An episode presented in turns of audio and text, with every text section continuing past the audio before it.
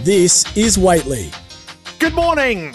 We start with a nod to the late Patrick Smith, particularly poignant just after nine on a Monday when the SEN airwaves were his stage alongside KB.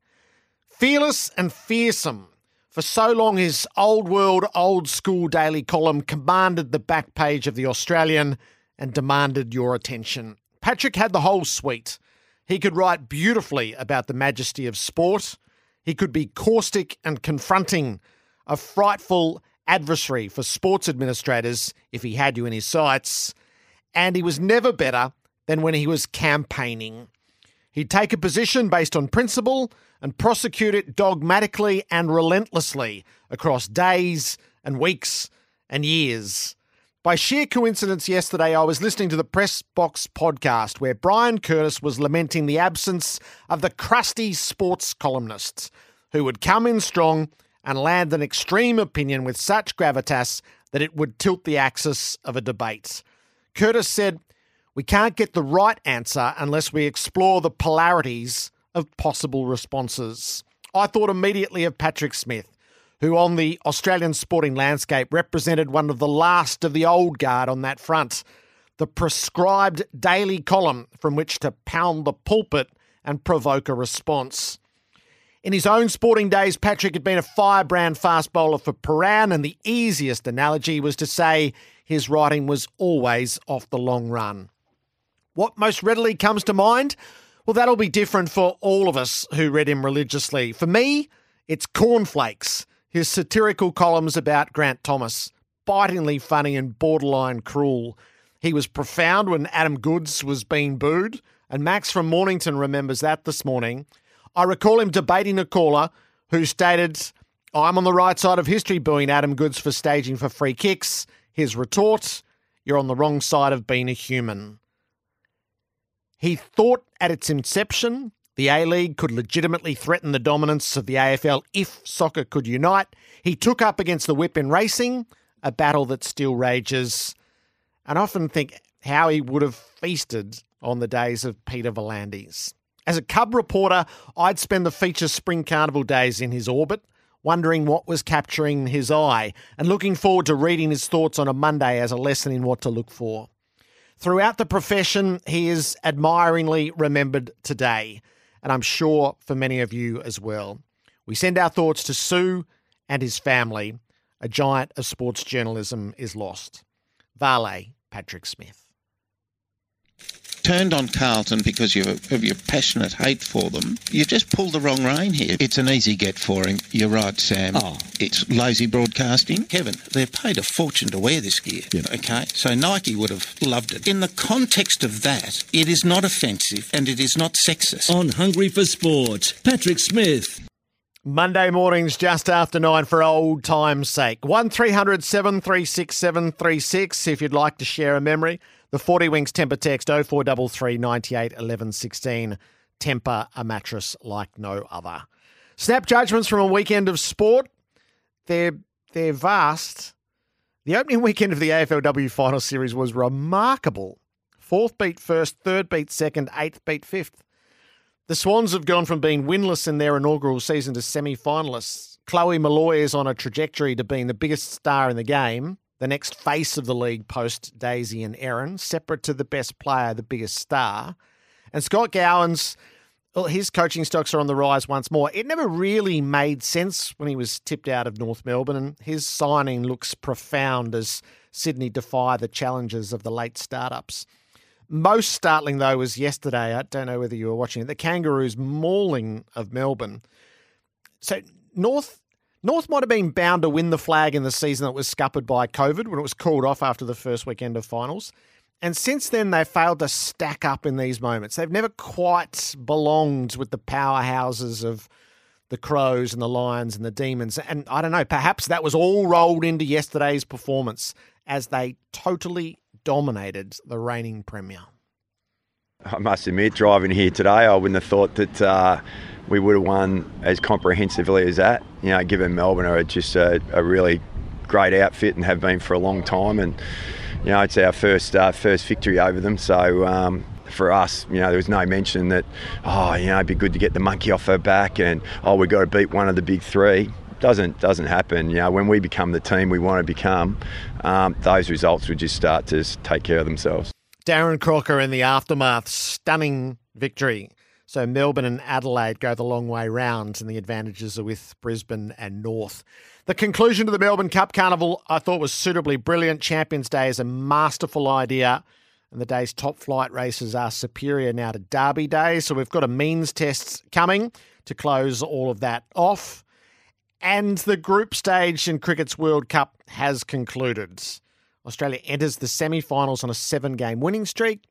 They finished behind the two teams who beat them at the start of the tournament, India and South Africa.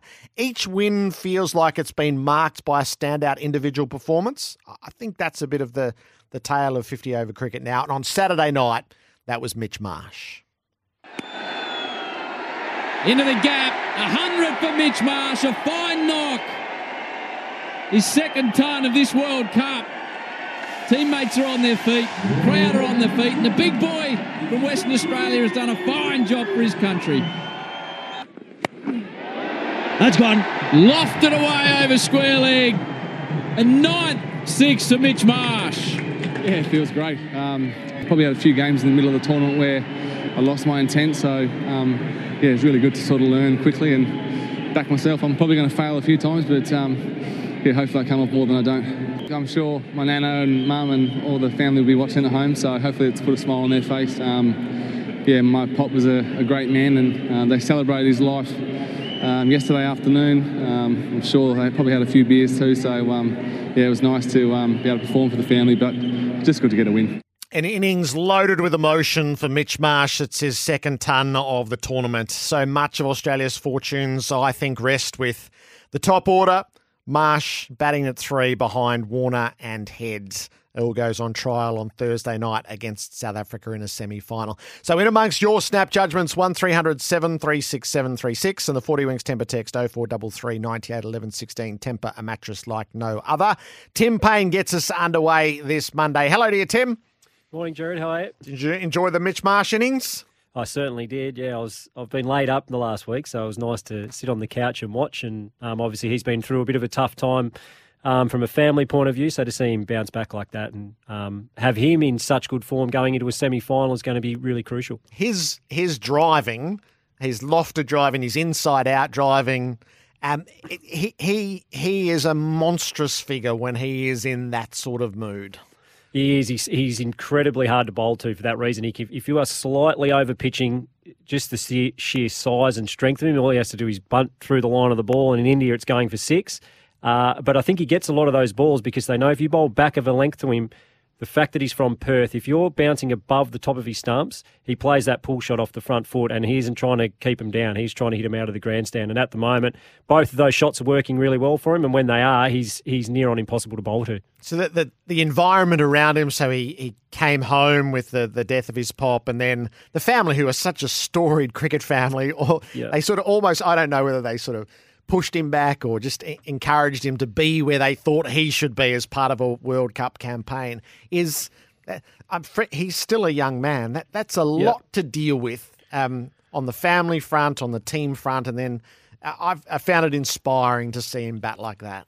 Yeah, absolutely. To to go through all that and then to turn up. I mean, to to turn up and perform in a World Cup game, regardless, is is hard work. But you put all that stuff that's going on in the background makes it even more challenging. It's it, you can be distracted. There's a lot that goes on in India alone, and throw that into the background as well. The fact that um, you know the World Cup semi was potentially on the line. Um, so look, he, he played superbly, and as I said, he looks in magnificent touch. And I think the South African attack will actually suit him. They've got guys that bowl with speed on. Um, they'll obviously, I think, bring some spin into their into their eleven. But the guys, Rabada, Ngidi, Jansen, guys like this, pace on really suits Mitch Marsh and David Warner. So I like us in this semi final matchup. Okay, so we've had the nine games now. Australia lost the first two. They looked uh, they looked moody and jaded in those two games against India and South Africa, and then they have found their way into a long tournament. Those who have lived this cautioned at the time, just you have to find your feet and build your momentum. What do you think of Australia's campaign with seven wins on the trot? Yeah, I think we're in a great spot. Clearly, coming in with seven wins in a row, we're doing something right. Um, but I think it was. It was really clear at the start. Whether the, the South African tour into the Indian tour just took a little bit of an edge out of us, we looked tired. We looked a little bit frustrated. And I think as the tournament's going on, whether that, you know, we just get one win out of the way early when Adam Zampa bowled beautifully. Um, and it feels like from that moment the pressure's kind of released a little bit. We obviously didn't finish well in South Africa, weren't fantastic against India, and, and people probably forget before that as well. We didn't have our best team on the park in either of those series. So the first two games, the guys came back together. They started to feel more familiar in the roles that they're used to playing with guys at the other end that they're used to playing with get that um, formation right. And then since that moment, I think we've just got better and better. I wouldn't say we've absolutely nailed it. There's still been some issues with the new ball trying to get make early inroads. We're not playing spin fantastically. We haven't put together a complete performance, but as you touched on at the start of the show, I think we've had some individual brilliance which has got us through games, which you need in World Cups.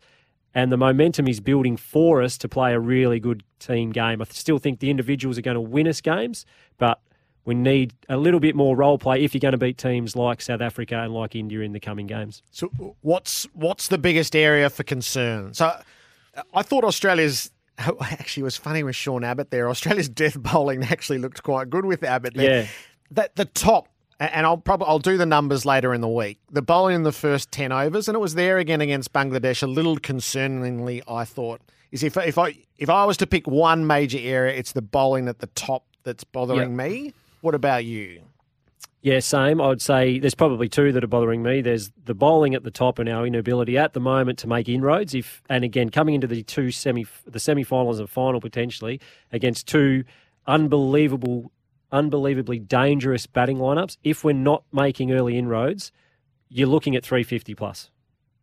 So we need to be able to do that. The second one is, and I'm sure South Africa will bring in Shamsi, the, the Chinaman left arm wrist spinner, to go with Maharaj to go, and even Aiden Markram to give them three potential spin bowling options. That play of spin through the middle. Both these teams, I think, are going to pick teams to bombard us with spin. India clearly will do that if we play them in the final.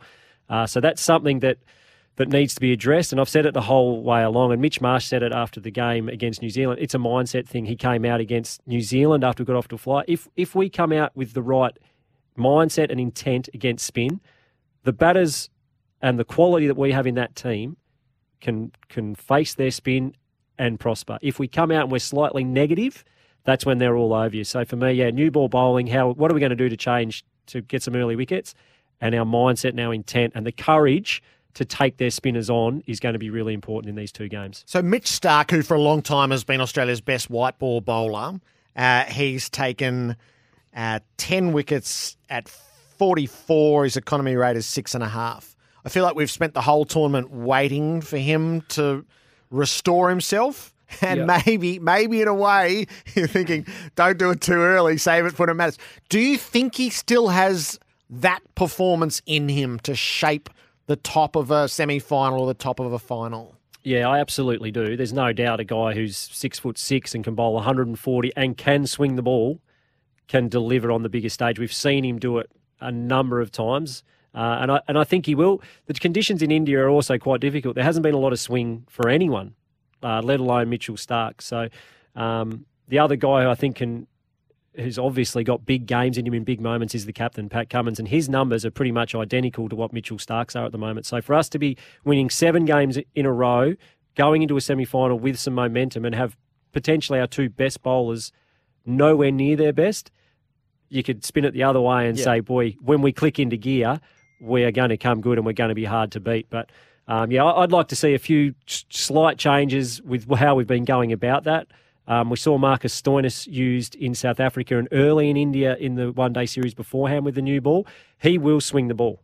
Now, the pace is going to drop off, no doubt, but that's not a bad thing. I think if we're bowling to guys like Quinton de Kock, you need to get the ball off the straight because 145, 150 isn't overly quick to someone of his quality. It feels really quick as soon as it swings. But on the flip side of that, someone Marcus Stoinis' pace who bowls high 120s, low 130s, who can shape the ball just moving the ball off the straight can create chances. Plus, you're forcing De Kock and Bavuma and Rassie van der Dussen to make the pace early. Try and take Marcus Stoinis onwards. We, you've seen it with England with Wood. You've seen Pakistan with Haris Rauf. If you get it slightly wrong at high speed in India, it goes the journey and it's impossible to defend the grounds. Would you definitely play Stoinis? No, I wouldn't definitely play him.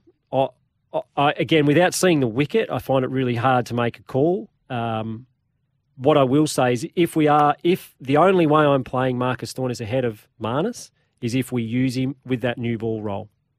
If we don't, I'm taking the batting every day of the week because if we lose the toss at Eden Gardens, it looks like that wicket has worn and it's been difficult to bat. And I touched on this right at the start of the World Cup. The reason I would have had Marnus Labuschagne in our World Cup squad is because of this moment. If it spins, you need skill.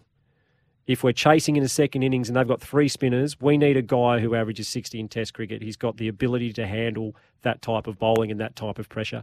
Um, so if if Stoin isn't going to use the new ball for a couple of overs and he's only bowled something like 16 or 17 overs for the World Cup, then I'm going to go with Marnus ahead of him.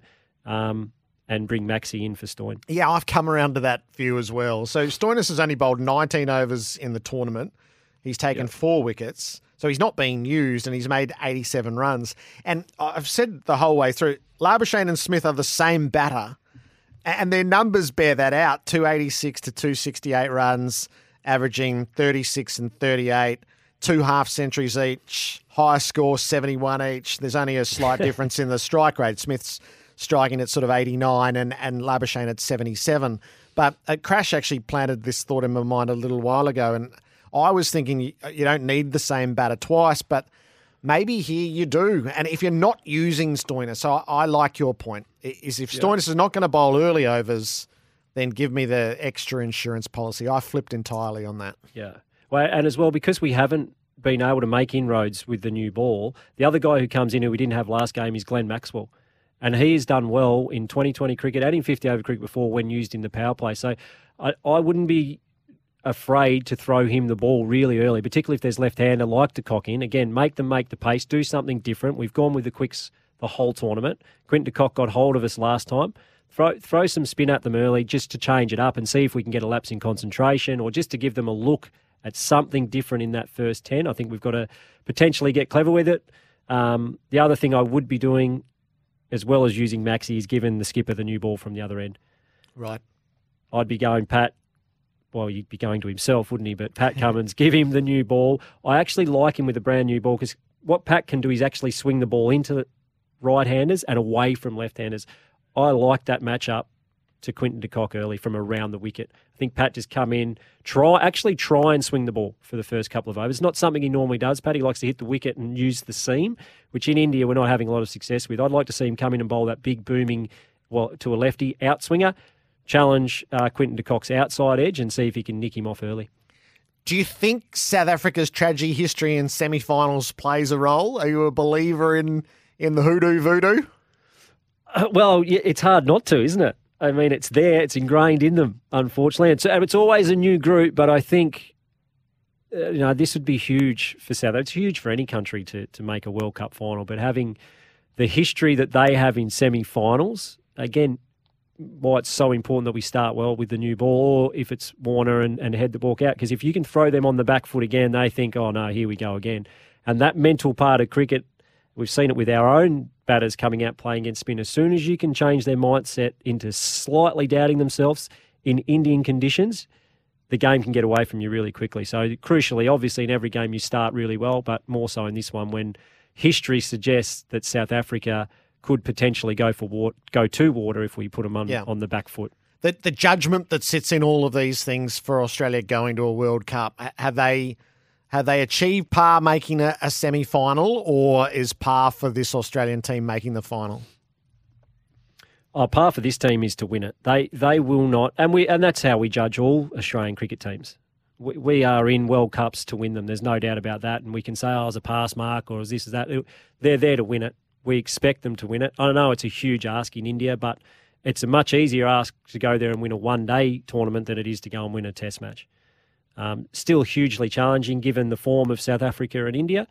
Uh, but yeah, I think we we left these shores to win this World Cup. We've got the quality of player the whole way through that list to win this World Cup. Um, you could probably say it, it would be a pass mark if we were to qualify for the final, but for this group of cricketers, they will not accept that. They, they're there to win it. India unbeaten. Is there any beating them in this tournament? Yeah, I think there is. I really do. Um, again, anything can happen in semi-finals. No team will feel the weight of expectation more than what India are about to walk into come a semi-final. They're they are expected to win it. They're the red hot favourites. They're in their own country, their own conditions. They have a red hot team. They've got every base covered, batting at the top of the order, middle order. They've got spin, they've got pace, they've got skill. So does South Africa, so do Australia. Um, and but they run into New Zealand, who we know punch well above their weight, and pressure doesn't seem to get to the Kiwis. So again, a bit the same with our semi final. I think if India can start well, and I think Trent Boult is a nightmare matchup for Rohit Sharma and for Virat if the ball swings. I, I don't know his record, but I've seen him get him out a lot. I've seen left armers that can swing the ball and what challenged those two great players. So I think I said earlier this morning, what New Zealand will do is make India play their very best cricket to beat them. And if India do slip up, New Zealand will be right there to make them pay. Yeah, they have got quite the habit of that. Uh, Tim, great to start Mondays with you. Nice to nice to see you up and well and enjoy these semi-finals. yeah, thanks for having me. I'll chat to you soon. Good on you. Tim Paine sets us on our way. Your snap judgments, 1300 736 736 and 40 Winks Tempur text 0433 98 11 16. Our World Cup update, updates are for Henley Homes. Henley's new home designs with drop prices, all the luxuries and now seven, seven star energy efficiency. We are calling the semi finals and the final here on SEN Cricket from Wednesday night. Australia's is Thursday night, and then the final is Sunday night. You will hear every ball on SEN Cricket. Now, back to Whateley. Memories of Patrick Smith this morning. Jason Patrick Smith, what a leader. I was lucky enough to learn from Patrick at the age in my role as a cadet photographer when he was the sports editor. Loved his dry humour and fire to take on stories others didn't want to touch. RIP, one of the Aussie press greats, Jason in Pottsville. Sam's in Thomastown. Hello to you, Sam. Yeah, good morning. Yeah, yeah, Patrick. Patrick Smith uh, goes up on the on the Mount Rushmore of uh, footy journos because of his his beliefs. And uh, while Mike Sheahan used to get the plaudits, uh, Patrick Smith here couldn't get at him. Uh, I remember a couple of his articles. One of them was titled "Oobla Doo Da." It was a real great one. And also he uh, he attacked uh, Mick Malthouse with his attack on, on hubris. But also, could I also add, it was great to see another great footy writer, Brent Crosswell's tribute to Ron Barassi on Friday. It was, it was Sam. As his writing from that era, uh, it still ripples to this day. Oh yeah, he wrote he wrote eight or nine articles for the, for the age, and it's a pity he didn't write more. You know, but I was lucky enough to have a beer with him at Fitzroy, mate, and you just talk footy with him, He's just a normal bloke like that. Really great, really great. Thanks, Gerard. Good on you, Sam. Lovely to have your thoughts this morning. Uh, Alex had text through, Gerard, this is like talking to my girlfriend about my ex girlfriend. I'll never forget Patrick saying, Kevin. It was uh, said with alert, announcement, arrogance, but most of all, it grabbed both ours and Kevin's attention. Vale Patrick. Very sad news regarding the passing of Patrick Smith, a fearless journalist and great wordsmith. Vale, that is from Susan. And uh, David in Newport.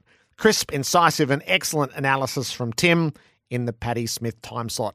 Apt. Very nice. 0433 98 11 16 1300 736 736. On a cricket front, Richard is in Cowes. Hello to you, Richard. Uh, good morning, Gerard. Gerard, I think there should be two changes for that next match against South Africa. Look, I keep Abbott in that side. I think um, Maxwell comes in for Stoinis. And the other one is I can't see why Carey got dropped. yes, yeah.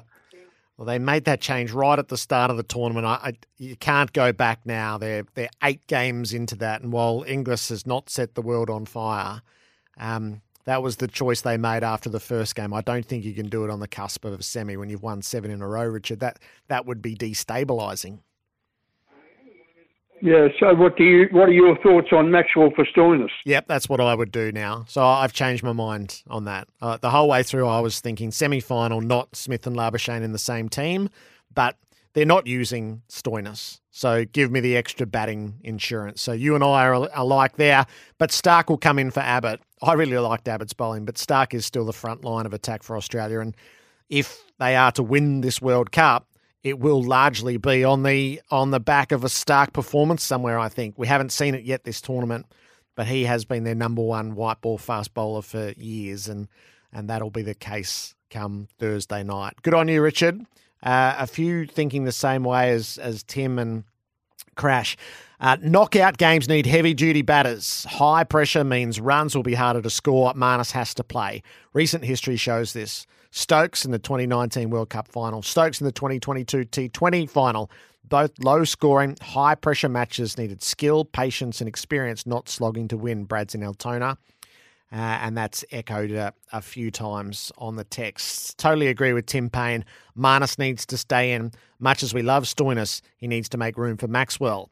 Aaron from Drouin. Let's go Aussies. Theo, in a moment, let's check in with Nathan in the newsroom. Nathan, thank you. Yeah, so every ball of the semi finals and the final on SEN Cricket Wednesday night, Thursday night, and Sunday night. Theo's in Clayton South. Hello to you, Theo. Hello, Gerard. Could, I was just wondering, could you please help me? I want to revamp the AFLW fixture for 12 round season. For the first nine rounds, I've worked out a computer program where the top nine play each other and the bottom nine play each other from season year 2023, where they play each other. I've got a wild card round top 10 fixture that might be interested in, and I want more Thursday night games to avoid the double clashes on Saturday and I've got other features involved, but I'm having trouble getting it to the AFL over the past year. I need somebody to help me. Was wondering if you could please help me. Email it to me, Whateley at sen.com.au, Theo, and I'll, I'll send it in the right direction. Um, creative minds, uh, there's a bit of fixturing on the mind, isn't there? Um, Thursday nights. Why aren't we going to do more Thursday nights? Just a couple more next year. That is the slow drip from the AFL on that front from something that works, and we've got to look at gather round as well. So it'll all be part of the conversation today as we cast our snap judgments from the weekend of sport and uh, ping them through 1300 736 736 and 0433 98 11 16. Robert Craddock is going to join me in the 11 o'clock hour. He will have uh, had many a dealing, I'm sure, with Patrick Smith and this World Cup after a long group stage, it happens in one hell of a hurry from here. The wisdom and experience of Robert Craddock. The means test at the end of the Melbourne Cup Carnival. John O'Neill every week for four weeks has tipped you in something for the Battlers. What's he got today as we look back over Flemington? And I think the best winner of the week at Flemington was Pride of Jenny with, I don't know, tones of Cyril Small and Vo Rogue leading all the way to win back to back Group Ones. The owner is going to tell us about it next. This is Whateley for the all new Hyundai Kona. Imagine to be bold. Morris Finance. Skip the life admin with Morris Personal and Host Plus. Whateley on SEN. At the 200 metres, it's a long home straight for Pride of Jenny. She's starting to walk. She's three legs. A tissue two and a half. Two legs. Has she held on? Pride of Jenny. What a ride! Fortune favours the brave. Won it by three quarters of a length. Pride of Jenny starting to paddle at the 200 metres. She's a length and a half in front of Alligator Blood, but she's fighting Pride of Jenny. She's still clear from Alligator Blood and Mr. Brightside. Pride of Jenny. This has been spectacular. And Pride of Jenny won again from Mr. Brightside, Alligator Blood. She was the horse of the carnival for me. Back to back Group One, Saturday to Saturday. The Empire rose, the Champions Mile, and there were champions in behind her. She's a six year old mare who'd had 23 starts for three wins going to Flemington, hadn't won a Group One prior, and then went bang, bang. Tony Ottobre is the owner of Pride of Jenny, who'd be the, the pride of everything right now. Tony, congratulations and welcome to the program. Uh, thanks, Gerard. Um, yeah, happy to be here, mate. I've got the right head for radio anyway. they would have been unforgettable times, wouldn't they? What's happened the last two Saturdays? Um, yeah, look, uh, I thought the first uh, Group One win um, on cloud nine constantly, and uh, and then we come to Friday. I'm pretty excited about the Friday, the challenge, and that's what I call it. We uh, we weren't sure um, how how we'd go against these uh, three champions that are already running around, and uh, um, pretty much I was with the uh, the tipsters. I'm looking at fourth, and hopefully we can sneak third. But um, yeah, I just uh, was absolutely blown away by the day, and of course my family was, and uh, yeah, it's uh, it's it's great. What did you know in advance around? So she is a bold front runner, and it was bold front running. Declan Bates in both races set up big leads. Is did you know it was going to be theatrical like that? Always, always, Gerard. She, if you see, I've got, I've got to apologise to the punters who've backed her over the years and um, hasn't been able to get across the line. Um, she's always had some kind of a little issue happening with her. Um, and then when she gets beaten, she gets beaten by um, some of the best horses going around. In an example, um, a Star beater in the uh, Group 2 uh, Kingston Rose uh, a couple of years ago and um, over 1400 metres and just pipped on the post. She beat Mystic Journey. So that was the uh, that was the uh, day that I said this is one serious racehorse. Um, from then on, we've just had little little niggling problems, and um, uh, we finally got on top of it, and we had the perfect storm last week. It was the perfect storm. How does the heart rate go when she swings for home with such big leads in these races? It's it's a, it's it's a great feeling because I know she's she's got the heart. She just goes that one pace. Um, um, she certainly hasn't got any kind of sprint, but she goes that one pace, and that pace is pretty quick. Um, I think it may have turned things around. Uh, the racing industry, you now have to go. You now, you now have to do a sixteen hundred metre sprint to keep up with Pride of Jenny. you you really do. Um, did did you have a chance to celebrate with Declan Bates? Not as yet, um, but I'm going out for lunch with him soon. So we get, we're off uh, in town and we have a have a chat and get together. Um, Declan's got a family, his wife and uh, two kids. Um, they're a priority as far as I'm concerned, and uh, we'll get around to celebrating it for, at the right time. What what would you have thought was possible coming to the Melbourne Cup Carnival for her, Tony? If if I'd spoken to you two weeks ago, what would you have said to me?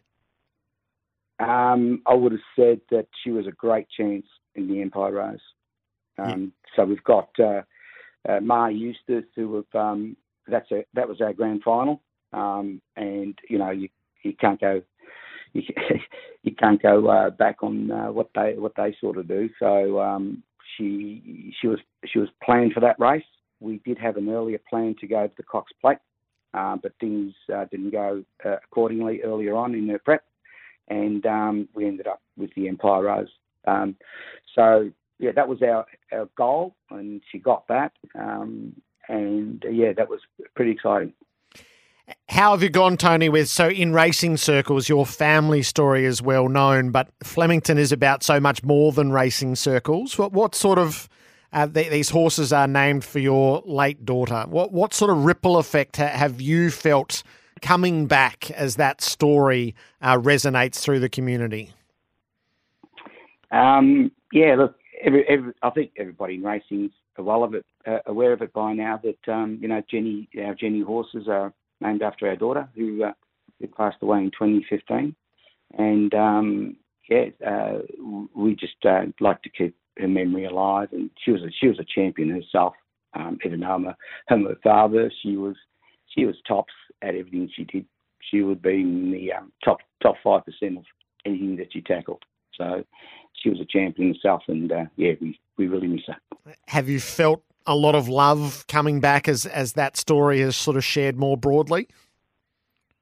Yeah, look, um, you know, we're still fortunate compared to a lot of other people, and you know, um, that, that there's more tragedy out there than, than you think, and, and we feel um, sorry for um, people um, who, who go through tragedies. Um, we've gone through ours, but we've got something that um, is helping us to get through um, these times. And, and I think only people who've been in tragedies can understand what I'm talking about. Um, that uh, you, you need something like this to uh, you know, to keep you to keep you motivated, to keep you happy, to keep you um, going forward. Yeah, they're a beautiful memorial. And what what next for Pride of Jenny, Tony? Um, well, we were drinking when we were talking, and I think we were going to Hong Kong, Dubai, Ascot, um, not, um, USA, and then we uh, we sobered up the next day and said, no, she's staying there. Any more now or to the spelling paddock and, and we'll see her again in the autumn? Uh, no, look, she's um, actually she's at the Maher Eustace camp at the moment, and uh, actually we're just loading up Jenny Lala and taking her down to the um, to Maher Eustace at Cranbourne, and um, uh, she's having some chiropractic uh, work done on her. Um, and uh, Jenny Lala will get some chiropractic, and then they'll uh, bundle bundle the two up and bring him back to the farm here and uh, put him in the house paddock, and uh, certainly keep a, an eye on them and make sure they're happy with what they're doing. And uh, yeah, that's that's the plan for for both of those horses. Um, yeah, Brent, look, Brendan McCarthy, he's a he's a chiropractor, um, which probably some people don't know. There's actually a horse chiropractor out there. Yep. Um, but that is a, that is a field. Um, we've had um, electromagnetic therapy with uh, Veronica as well, and John Bunting, the farrier.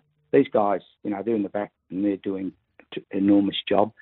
Um, she'd always had slight issues um, in racing. She um, her tail would tuck under a bit, and you can tell that there's something a little bit not not quite right. There's a, a little tinge that she's not happy with, and and and the jockeys generally feel that she's not going well underneath them. And uh, all the races that you've seen that she may have run the sixth or seventh, um, she's had issues with um, whether bone or muscle, and it's only been a slight, and it's not. It was very hard to find, and um, we eventually uh, worked out. Uh, the Maher Eustace camp um, was certainly behind it, and uh, we were able to get a 100% perfect with the help of those uh, three names that I just mentioned a minute ago. Um, and that's why she um, performed the way she performed. She always had that in her. It was just a matter of getting her um, 100% correct, and that's what what's happened this week. Yeah, now We've got she- to take in mind, got to take in mind also that she's the three seconds that she's had. Um, she was beaten by Still a Star, um, uh, Amelia's Jewel, and the um, the other one was uh, gee, I've forgotten now. Um, I think of in a minute. Ah, Espiona. Yes, yep. Yeah, so those three horses there, I mean, they're they're the tops of you know of, of what they're where they're at, and the the combined distance that she was beaten by those three was a, less than a length. So she's never gone down by less than a, a length on on those three races. So a short half head, one point point one of a length, and I think 0.75 of a length Yeah. was the last one. She got So- hers this time around, Tony. She got hers this time around. Congratulations. Uh, they were splendid races to see and well done. Thanks, Gerard. Thank you very much. Tony Ottobre there, the owner of Pride of Jenny. Now, back to Whateley. Some lovely messages for Patrick Smith this morning. Robert Craddock was a long term colleague, so he joins me at 11. Few tell a story better than Crash, so uh, he will join us then and we'll spread into our cricket conversation. The racing means test at the end of the Melbourne Cup Carnival coming up, so still Group 1 racing next Saturday. How did we feel coming away from Flemington? Who's the best horse in the country? And there's a bit for the oh no's next. This is Whateley. The Melbourne Cup Carnival has come to its close. Our racing means test after each of these big days. The big opinions, and do we have some material to work with here? Wayne Hawkes chortling away. Hello to you, Wayne. Good morning, Gerard. How are you? Johnny O'Neill, who's, gosh, yes, he looked after the battlers across the four weeks of this means test so far. Morning, Gerard. Gareth Hall. We bring together Giddy Hello, Up and Whateley across these feature weeks. Hello, Gareth. Hello, Gerard. Good morning to you. Get us going. Set the tone for us with the King's Gambits at the close of the 2023 Melbourne Cup Carnival. Love the carnival. I thought Flemington performed really well over the four days. It had it all. It was a little bit tough for the punters. We all know that. I blame the wind conditions for that, especially on the the first and the last Saturday. But what I found interesting from the four days, there was a couple of things. Imperatriz is the best sprinter in the world after her victory in the champion sprint. Without a fight, it's a, I was trying to do my three, two, one on Giddy Up this morning. Do you give the three votes to the Without a Fight as the best horse in the spring, or is it Imperatriz who was unbeaten? We'll discuss that a little later on. I've got, I've lent towards maybe one of those horses for the, the, the star of the spring. And I love the performance of Jamie Kah because for a, a jockey that was under so much pressure and she had lost form since that nasty fall there in the early part of the year. Um, she was back as the leading jockey there at Flemington with six wins. So, um, and pride of Jenny and the mares on the quick backup, sensational stuff. There was so much to un, un, unpack there from the four days, Gerard. There was. I thought uh, Flemington was was resplendent. So two hundred and sixty two thousand. I know we're a long way from those records of four hundred thousand. These might actually be the ideal levels of crowds. I love the way that Flemington is now divided up into all sorts of different experiences. So the public lawn is is manicured and set up just like the members now. So that's a great experience out there. Then you've got the the rails and the birdcage and the nursery. You've got stages in all sorts of different places. It felt to me like so there's a sophistication to it. You know what you're going to.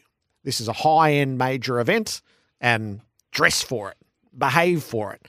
There's a huge element of fun to it. It looked like everyone was having a super time, particularly on Saturday when I was able to get out and wander around a bit. I just felt like it sort of re established but a little bit more than that is this is now what the Melbourne Cup Carnival is. It used to be. Les used to write about it being, you know, dress ups and all this. Now it's it's finery, and it's.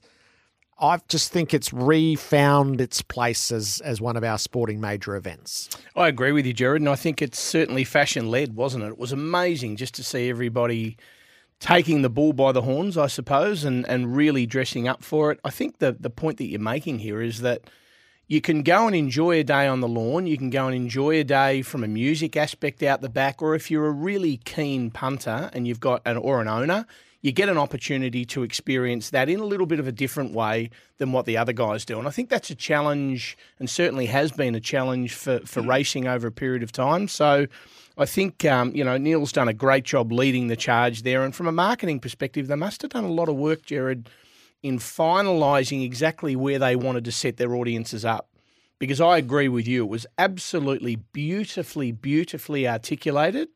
There wasn't any challenges. I think the service, which has been a real challenge since COVID, no matter where you go, restaurants, hotels, has been a real challenge. I think They'd obviously done a lot of work around training for staff because I thought it was seamless. I thought it was great. I think the other aspect is the weather plays such a role. The sun shone on all four days, and I reckon for the last couple of years we've battled biting cold and and rain as well, which is it is a literal dampener on the celebration. But this we were blessed. I felt this year. Well, I think Cup year was uh, traditionally Cup year from the point of view that. Uh, you know, 100 to 1 shot runs third the Melbourne Cup. Winners fell over.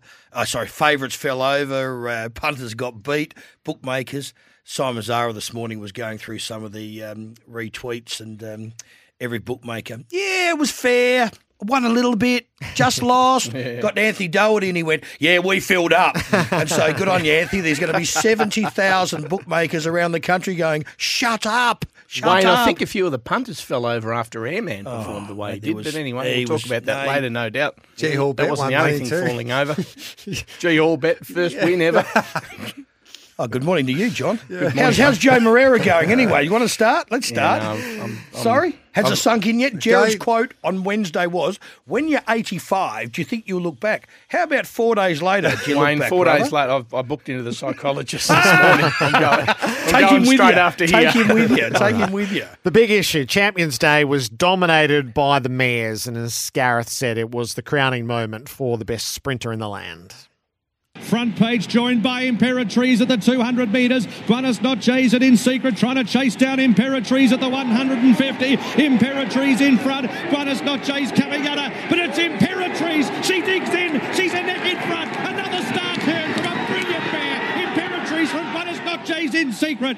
So I'd held out on Imperatriz. She was a Valley champion, had to do it at Flemington and did. So walk that back now and full of admiration for the way that does she she's be, racing. Does she become the best horse? Well, she's the Is best she? sprinter in the land. She's the best. Yeah, Right, Really? So the Right, problem fair was she didn't front up in the Everest. No, and that's Um, a, that. But you know what? That's a story, Gerard. Yes. that is a bloody big story because you've foregone a race with total value of twenty million dollars to stay home and to be king of Moonee Valley, and then we'll just put a cherry on top and go boom. I reckon that's as good a story. Geez, we love the tall poppy can, syndrome, uh, don't we? Like yes. all we wanted to do was pop the fact that it was all Moonee Valley form. She had to go down the straight. There was a query whether she could do it, and she just did it on her own. Can ear. I quickly say about down the straight? And this is not a this is not a pot on Opie Bosson, But I just wonder whether he actually realised how fast he was going out in front because every horse around him punctured. They all punctured. Hmm. All the best horses in the race came from near last because they were absolutely Big low effort. flying. And to be honest, and I'm not potting him, he has said he said three weeks ago, I haven't won up the straight before, and she's never been up the straight. So I don't reckon he realised how quick he was going. I didn't see the sectionals, and I'm not a sectional man being horse trainer. I train the quick, I can tell you. Well, they have to have Yep. gone quick because all those leaders ran him punctured, and all the backmarkers were whooshing home. I reckon that made her performance even better because of what she uh, what she did on Saturday because she was entitled to puncture and stop. I hope he was surprised that Esfira Mitchell Aitken didn't take that position that he, he found himself in. How in. could he? Yeah. She was highballing in I know, front. Yeah, she went Don't worry about Mitch, Mitch He- Aitken. he He, was found the doing right his best. horse. Hope he said leads by four in an Oakleigh plate and can't, uh, Can't couldn't keep up. keep up. Yeah. So yeah, she's gone massive, and she's the best sprinter in the world. Um, there's no doubt about that. I think she. I don't know if she goes to Royal Ascot or not, Jared, but I, I reckon talking to David Ellison. They don't wanna leave Melbourne. she'll be going to the Quokka. In Right. Well, geez, we had a million cracker trying to get her there I last know. year, didn't we? You and I were Yeah. talking about this, So- and we thought it's the horse we want for the quokka. So Trackside New Zealand have purchased a, a slot in the Quokka that was announced today, and David Ellis is such a massive investor in New Zealand racing. I think he'll try and look oh, after Entain and Trackside. What do you mean you think? You know. Well, he did mention Come that, on, yeah, don't well, I don't know, but if I'm a betting man, she'll be heading to the Quokka. Will your horse go there too? Which one? Amelia's Jewel. Uh, yeah, I think she will. Really? Yeah. Well, what a race that'd be. That Pride of Jenny form for Amelia's Jewel looks Yeah, pretty good yeah, there. So, so the TJ in Sydney and the Crocker. I, I think. I That's think, what I was just thinking. Yeah, I don't know if she'll go to Sydney. I it, like David didn't give too much away there because he said I think she'll go to the Lightning in Melbourne, and then they might go to the the Quokka. I reckon the Quokkas. Hang on, hang on, hang on. Are we going quackering and then we're doing QF9 from Perth straight to London? Because Well, we direct tried to- flight we- now. we couldn't do that. I know that, with but is this, what, this what they're know. aiming towards? I don't know. Because Perth is on the way to uh, to London and there's no stops. I mean, that would be the ultimate flight to get on to go to London. Imagine V'landys losing Te Akau, like the not getting the the, the I'm gonna tell him you- best I'm the best you sprinter in the world. Te Akau racing could be banned from racing in New South Wales if that happens. He's That's got it. no chance of getting boxes in Sydney now. You can stay at Cranbourne. I tell you what, it'd go to Ascot and just blow them away. I reckon. But you win. For, Just blow 'em but away. As you said, it would have cost you like you only went, what what you raised for is nothing really. Your first class flights and accommodation wouldn't even paid for the prize money if you So won. I would have thought for her it would be setting her up for breeding longer term because there's no doubt if you go over there and put the show on, the amount of money that is in Europe, and certainly from a Japan aspect for those type of mares, is at least double what they would pay here. Okay. Once you're the champ, it becomes really important what you run in. I Mm. think.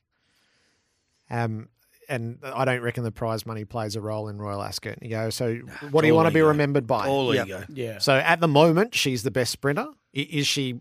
Can she be an all timer? Yeah. Well, those are that depends on which races you choose and with her that- now. I think I think they proved that money doesn't really come into consideration they with did. Imperatriz. Yeah, 100%. But I've just got a feeling with the Quokka that David Ellis is a massive investor in New Zealand racing. What Entain and and um, that organisation has done for New Zealand racing, I reckon he'll try. What's look first? after What's them. first in Yeah. the quokka? How much? Yeah. Off the top of your head, without it going Oh, up. About, I Was it- think it's two million. Be a But bit I mean, over two million. Handicappers will never give her more than 58 because you go, I want to run in the new market. and then you could run run on the TJ. I mean, there's there's uh, there's three or four million in first prize Mm. just there without having to go to Perth. Pride of Jenny, Oh. utterly brilliant. It's Shades of Vo Rogue and Cyril Small, what they did consecutive Saturdays. Remember people having Let's a just crack said at me? Kira Mars, uh, uh, um, um, Cyril, not not what's his name, Vic Vic Rail. Yeah. Is that what you're comparing Kira Mar to? Uh, well, uh, more more jockey and horse. Do you more know- jockey and horse. do you know how That many train pe- station, that train's never on time. No. never.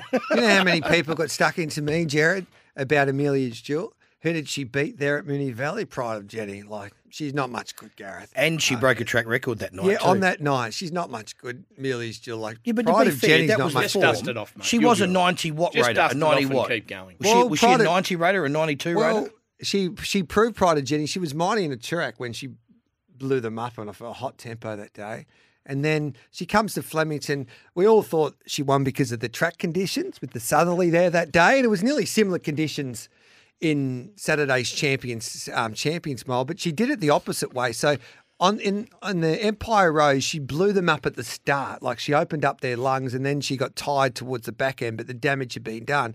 On Saturday, she just went through her gears, um, Johnny. So she went second, third, fourth, fifth. Where in the Empire Rose, she was fifth and flat out for all of the way. So well, there's an old rule, Gareth. You just keep the mares happy. You keep them happy when they're in form. They go bang, bang, bang, bang, bang. It's the same as the girls. Yes, Gary, you've always Gareth, you've knew you al- were coming always had that. trouble doing that. It's when Whateley looks away and the goes, day, If you keep them happy, things just progress mm. nicely. Do you know what the amazing part Great was training performance, right, Ciaron and David, to be able to do that.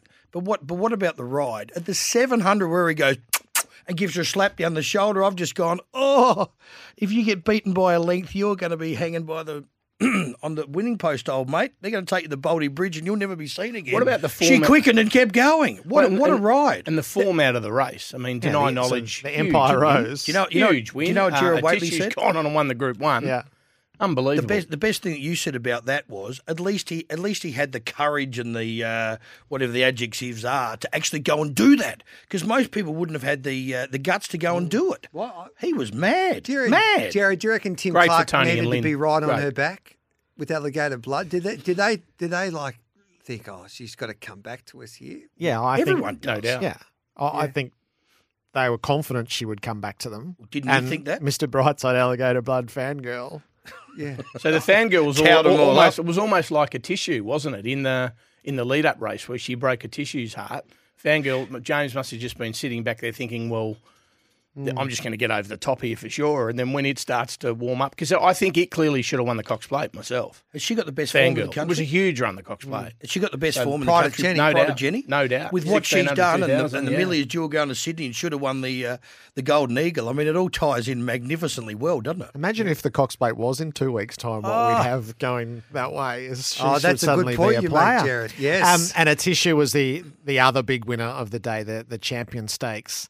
And same as last year, she came off an almighty run in the Empire Rose and brained them in the matriarch. This time, she takes the full step up, and uh, really, she's the only horse that makes significant ground out wide all day. And Wayne, what what is with this the, the quick backup with all of those mares? Foxy Frida did it in sensational form.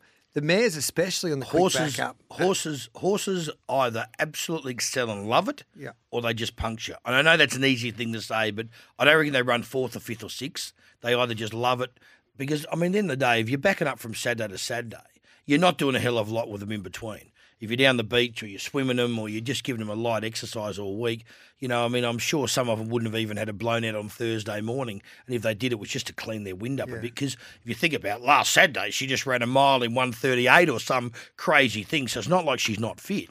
What you, Johnny said before, you're just keeping the horse fit, healthy. She obviously was nice and round, and the boys were happy to have a crack. And you know what? At the end of the day, the bottom line is if she had a punctured and run fifth, they would have said, hey, we were good on Derby Day. We're now going to eat grass anyway. Why not keep it for seven days? It's a serious performance. Again, you've got to stick to the rules, Hawkes. We- We've had the pleasure of having the beautiful Jane Hawkes in here this morning.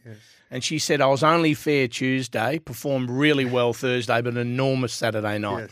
So the backing up Saturday aspect night? sticks all the way through. After the races, she said it was out of control. Yeah. She was at the George. She was. I'm not Yeah. going anywhere near there, Jerry, because I want to be back here on Wednesday She Wednesday was at with the you. Osmond, mate. She was at the Osmond, mate. No. So big race integrity comes out. So James McDonald has four winners for the week. Three of them are Group Ones, and they're the name races. Thank he you, the the king is Derby, back. the Oaks, and king's the and the Champion Stakes. He has eight seconds and two thirds. So he rides favourites right throughout the carnival. He's the main reason why the favourite strike rate is so bad across it. But he's got the three So three do of the you give big him a pass? Do you oh, give oh him a- no, it's a soaring Yes. pass. Well, I'm, I'm disappointed in Macca. I thought he should have turned a few more of those eight seconds into wins.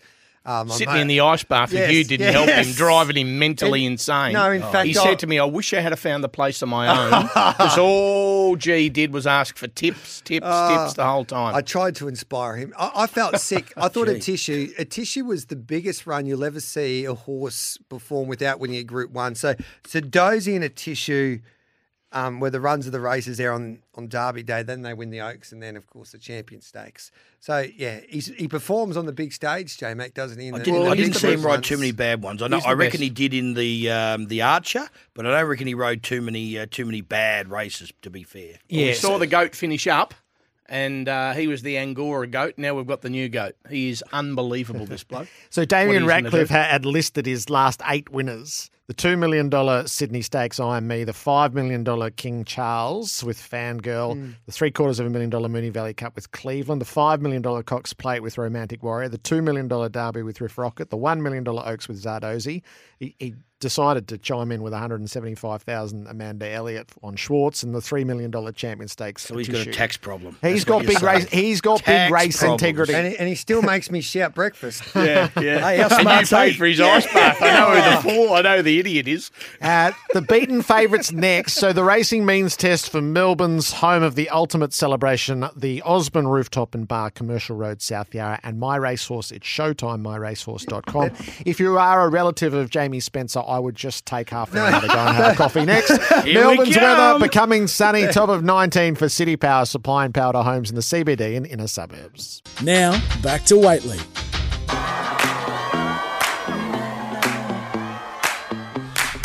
Oh no. This is a category entirely dedicated to Jamie Spencer today and the backers of West Wind Blows. Is Good he out of the country? All I can say is he rode Light Infantry in the, uh, I think in the autumn last No, year. No, the Golden Eagle The you put Golden him on, Eagle. yeah. The Golden Eagle. And um, You said I- never well, again. well, I did. Well, I mean, I alerted both New South Wales and Victorian. Um, you, you know where you check in. What do you call it? Customs. Customs. Customs. So I said never to ne- never to be entered in. But you know what? Wasn't smart enough to realise that there was an international airport at Adelaide. So he's obviously come in through in. Adelaide. Lovely bloke. I've said it all the way. Like Everyone Oh, loves him. He's a terrific He bloke. must. I caught up with him over the counter. He's obviously not talking to me, but like, but I did catch up with him and see him. He But won't be like now. at the end of the day, like it was just absolutely horrendous. And, Yeah, and for form people, Gerard, to be saying these international horses like to be free bowling and free rolling. what a lot of rubbish! It missed the start a length and a half. It was tens on to miss the start. Never missed the start in its life. Tens on with him in that race to miss the start. And then he decides to take off and go Oakleigh play. It would have led Imperatriz mid race. It went for, that fast. For the record, when you're a jockey out of the barriers, rule number one is if you miss the kick, don't dig them up and hunt them forward. You just got to take your medicine and just sit there. That is the unwritten rule. Yeah, so he rode this horse horribly in the Turnbull and then repeated the dose in the Champion Stakes and then rode it brilliantly in the Caulfield Cup in the middle when he didn't dig it. No, the Caulfield Cup, he drew the barrier, though, see? No, drew- but he missed the start. Yeah, and instead of I hunting know, him up because they wanted to be in the first four, I get it. He sat and everything. rode panned- it well. So for those who are keeping score, he's none from 24 dating back to Oaks Day 2013. His litany of sins at this carnival stretches through 11 and he didn't But get I've, close. ne- I've never seen anything like it. He's like Jamie Spencer's a, a great rider in the UK. I used to love backing Is he? him. Is he though? no, sit sprint because of big spacious But, but, tracks. but back then, then yeah, is no, the narrative. I, I still think that he's got like the What do you English, think he has got English English racing suits him. But I've never seen I've never seen a jockey. Is that because it's 12,000 miles 100%. away? I've never seen a jockey um, get it so wrong on so many occasions and then get opportunity after opportunity to continue to have Oh, I think he should come out. I think he should come out, but he should just come out and party for three or Yes. four weeks. He's like He I, can have a- I've do a described it like this. I've described it like this with Jamie Spencer, Gerard. It's like playing three spinners at the whacker. You know, he- it's he's, Yeah, but he can't spin the ball. I know, but it's He's not. just telling he's, you he's, he's a he's not suited to Australian conditions. Not suited No, to no. Australian conditions. Yeah, so you, you you play him. Has in he left though? I don't know. Has the integrity department taken him to the airport and said, Well, "Do I not think, return"? I think it's just it's I just believe he's been unfortunate. escorted. You what? I believe he's been escorted. Has he? Anyone else got anything for Oh No beyond that? I thought Oh, Johnny. oh, Allen, I yeah, mean, yeah, Johnny Allen, great rider, and he's ridden a lot of winners for us. I thought he's right on right on Very Steinem. wide without Steinem cover. was pretty shitty. I, d- I didn't think it was much good. And also, uh, my second favourite jockey in the world uh, didn't didn't ride Buckaroo very well. I wouldn't have thought in the Who's your in the 2000 Blake Shinn. Love him. What happened? You're allowed to make a blue occasionally. Uh, well, he took off 800 from home. I'm not quite Where's sure it he going did now? that. I know it'll go out. I would say. So I he, will stay in Chris. Australia. It's staying here. It's going to Chris. Yeah, I'd It's li- going I to like him as a futures Okay. prospect. So, I've got a no um, no, Gerard. Yeah. I accidentally told everyone today on Giddy Up to get on. Forgot you for the Northerly. Um, I don't know if Johnny's backed him yet, but It's he's unbelievable. He's fifty one dollars into nine dollars. He's in the ice bath, and I said to him, "He said, oh, have you got anything for me?" I said, "I'm know, sorry." I backed James as eight seconds. You got anything for me? And I said, yeah. Well, I think forgot you'll go around at fifty one. Yeah. Well, it's fifty one dollars in the in the northerly. So. Let's just have a couple of So quiet you've done a- bets, you've and then done I a listened to him on the radio this morning, and that what price of ten dollars? That's what, Wa- that's what Whateley did to me last year. it. Whateley and I put a couple unbelievable. hundred bucks in each to have a little punt. He's telling all the listeners, then goes, "Oh, oh, we haven't backed it ourselves." No, because my You listeners fe- you- are you family. blokes I- fair, once you? I You are a bit it- selfish like that. No, once you I do mentioned tend it- to do that. No, I, a I lot. had to. I had to tell him what price now. Bet three six five. Yep, eleven dollars. Got you, Johnny. On you, Johnny. Why would you do that?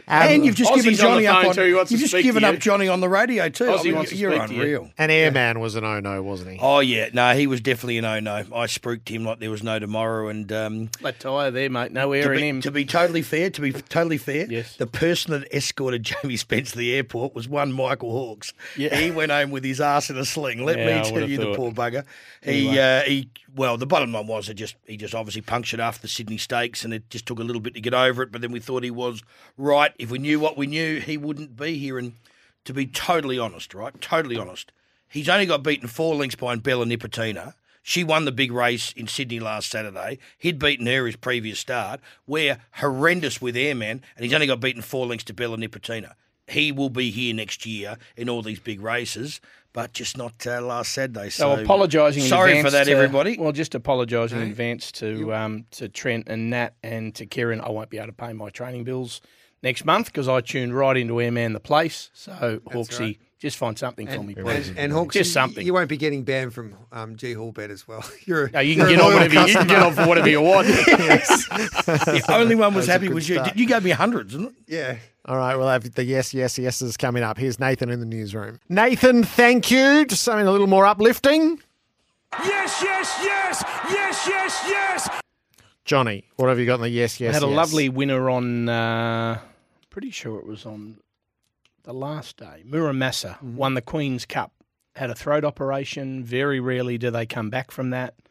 Uh, Trent and Nat, uh, great effort to get the horse back. Been really, really patient and a great ride from Daniel Moor. He had a uh, had a fall at track work or in the trials at Cranbourne and wasn't allowed to ride for a week. So it was sort of like the first day he came back. So I thought that was huge.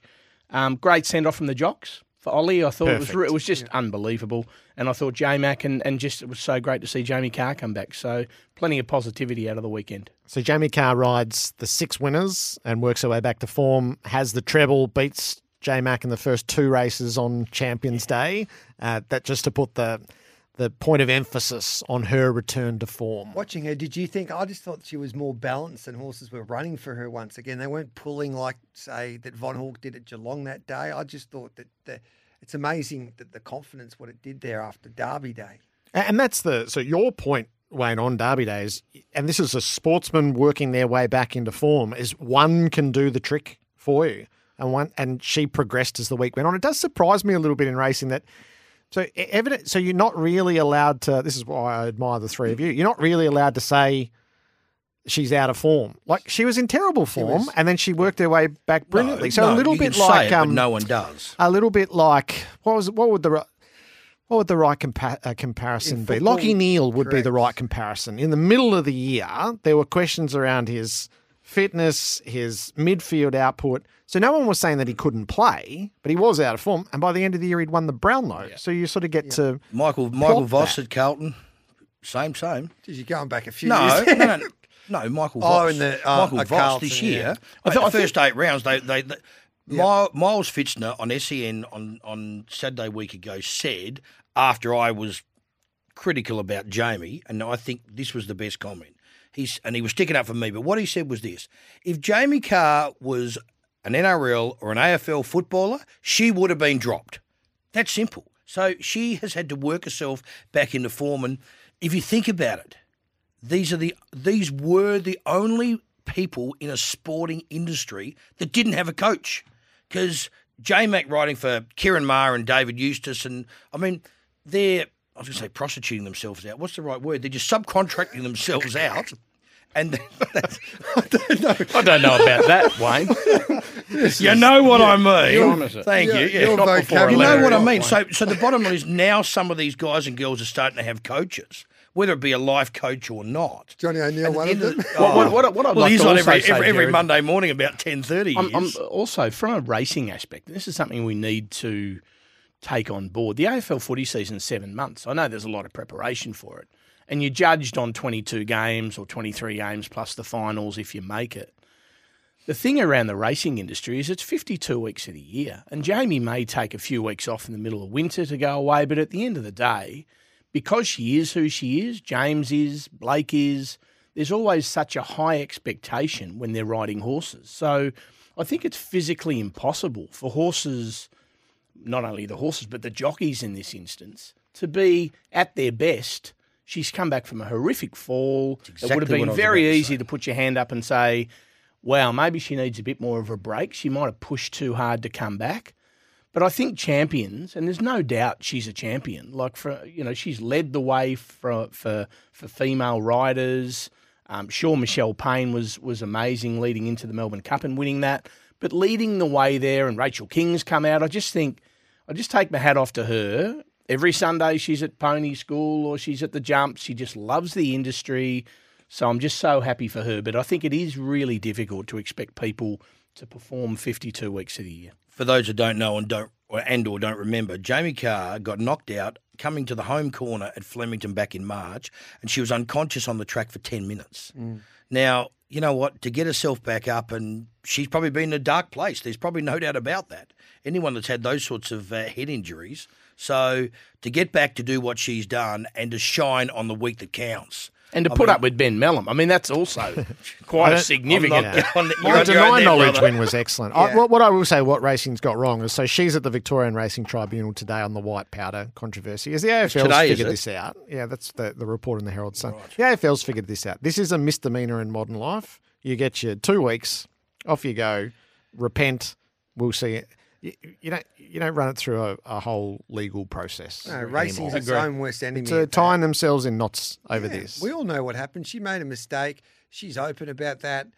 Bring her in, Jamie. You can't do that. And you, you're you're you've got a responsibility now as a role model. We're going to give you two weeks. Go go go away and think about it, and then come back and do what you did there at Flemington. and that should have been in June. Well, it should have been dealt with at the been. time. Uh, She's stringing this out is is bad for her and it's bad for racing, So she's and it's come back. unnecessary in she's modern the life. she's the princess of racing. There's been so many people watch and be involved over the carnival. We're all supporting her and saying how wonderful she is. And now she's got to take a spell. Hmm. We're assuming if she's found guilty Uh, on the basis of I this. don't- I Gerard, don't know- I agree know with you whether- I don't know whether she 100%. will- I don't know she whether should have she got will rubbed be out guilty. if that's what it was, and then move on. I don't on. reckon she'll be found guilty. I don't reckon she will. yeah, well, she She's, may going, not. she's going to go negative in a, in a urine I hope test. she's not. What about just Michael Rodzi? Yes, yes, yes. Oh, yeah, He yeah. had Oh, his yeah. first winner back Friday night. Talking about concussion, he was lost to the game. He was he was struggling big time, and he's fought his way back. And it was Beautiful an emotional rider. interview there on Sky Racing. Um, so yeah, well done to Michael Rodd. Great to see. The racing means test for Melbourne's home of the ultimate celebration, the Osborne Rooftop and Bar, Commercial Road, South Yarra, and My Racehorse, owned today from just $39. My Racehorse at Showtime, myracehorse.com, T's and C's online. We're going to debate who is the best horse in the country at the end of the Flemington Carnival. This is Whateley for the all new Hyundai Kona, Imagine to be Bold, and Host Plus. Whateley on SEN. At the end of the Melbourne Cup Carnival, champions have been on the line. Coming into the spring, the contenders for the best horse in the country were I Wish I Win, didn't win a race. Amelia's Jewel ended up bruised, literally and figuratively. Mr. Brightside won some, lost some. Giga Kick was one and done. Globe was the up and comer. He burst immediately. Who is the best horse in the country? The next big thing for Macca's, the new McCrispy. It's the next big thing.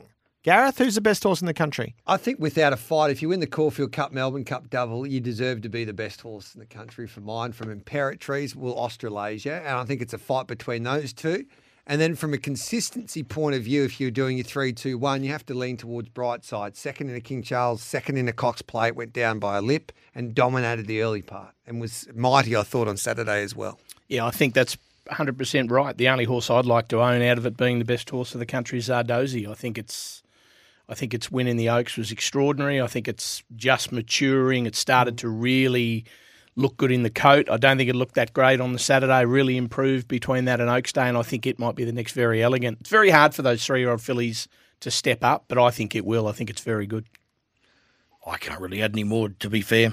everything you've said's pretty uh, pretty much right. It's all good pub talk, but who is the best horse? I don't know. Imperatriz is as good as what we've seen for a while. I mean, you say that, but then what would Black Caviar and Chautauqua? They're they're they're the measuring sticks, aren't they? But if you really if you really screw down into it, the Caulfield Melbourne Cup double, as Gerard said, we could go another forty years and not, and not see I this, agree with uh, that, yeah. not see this happen. So you're probably winning a Caulfield and Melbourne Cup, it's a bit like J Mac versus Jamie Kah. When you win the Derby and the Oaks in the same week, that's a bit special. Who you backing, say, down the straight, Lightning Stakes? If I Wish I Win takes on Imperatriz, think about it. Imperatriz. Giga kick. Giga Kick. Imperatriz. Yeah. Because she can jump and go forward. Mhm. She proves that. She proves that.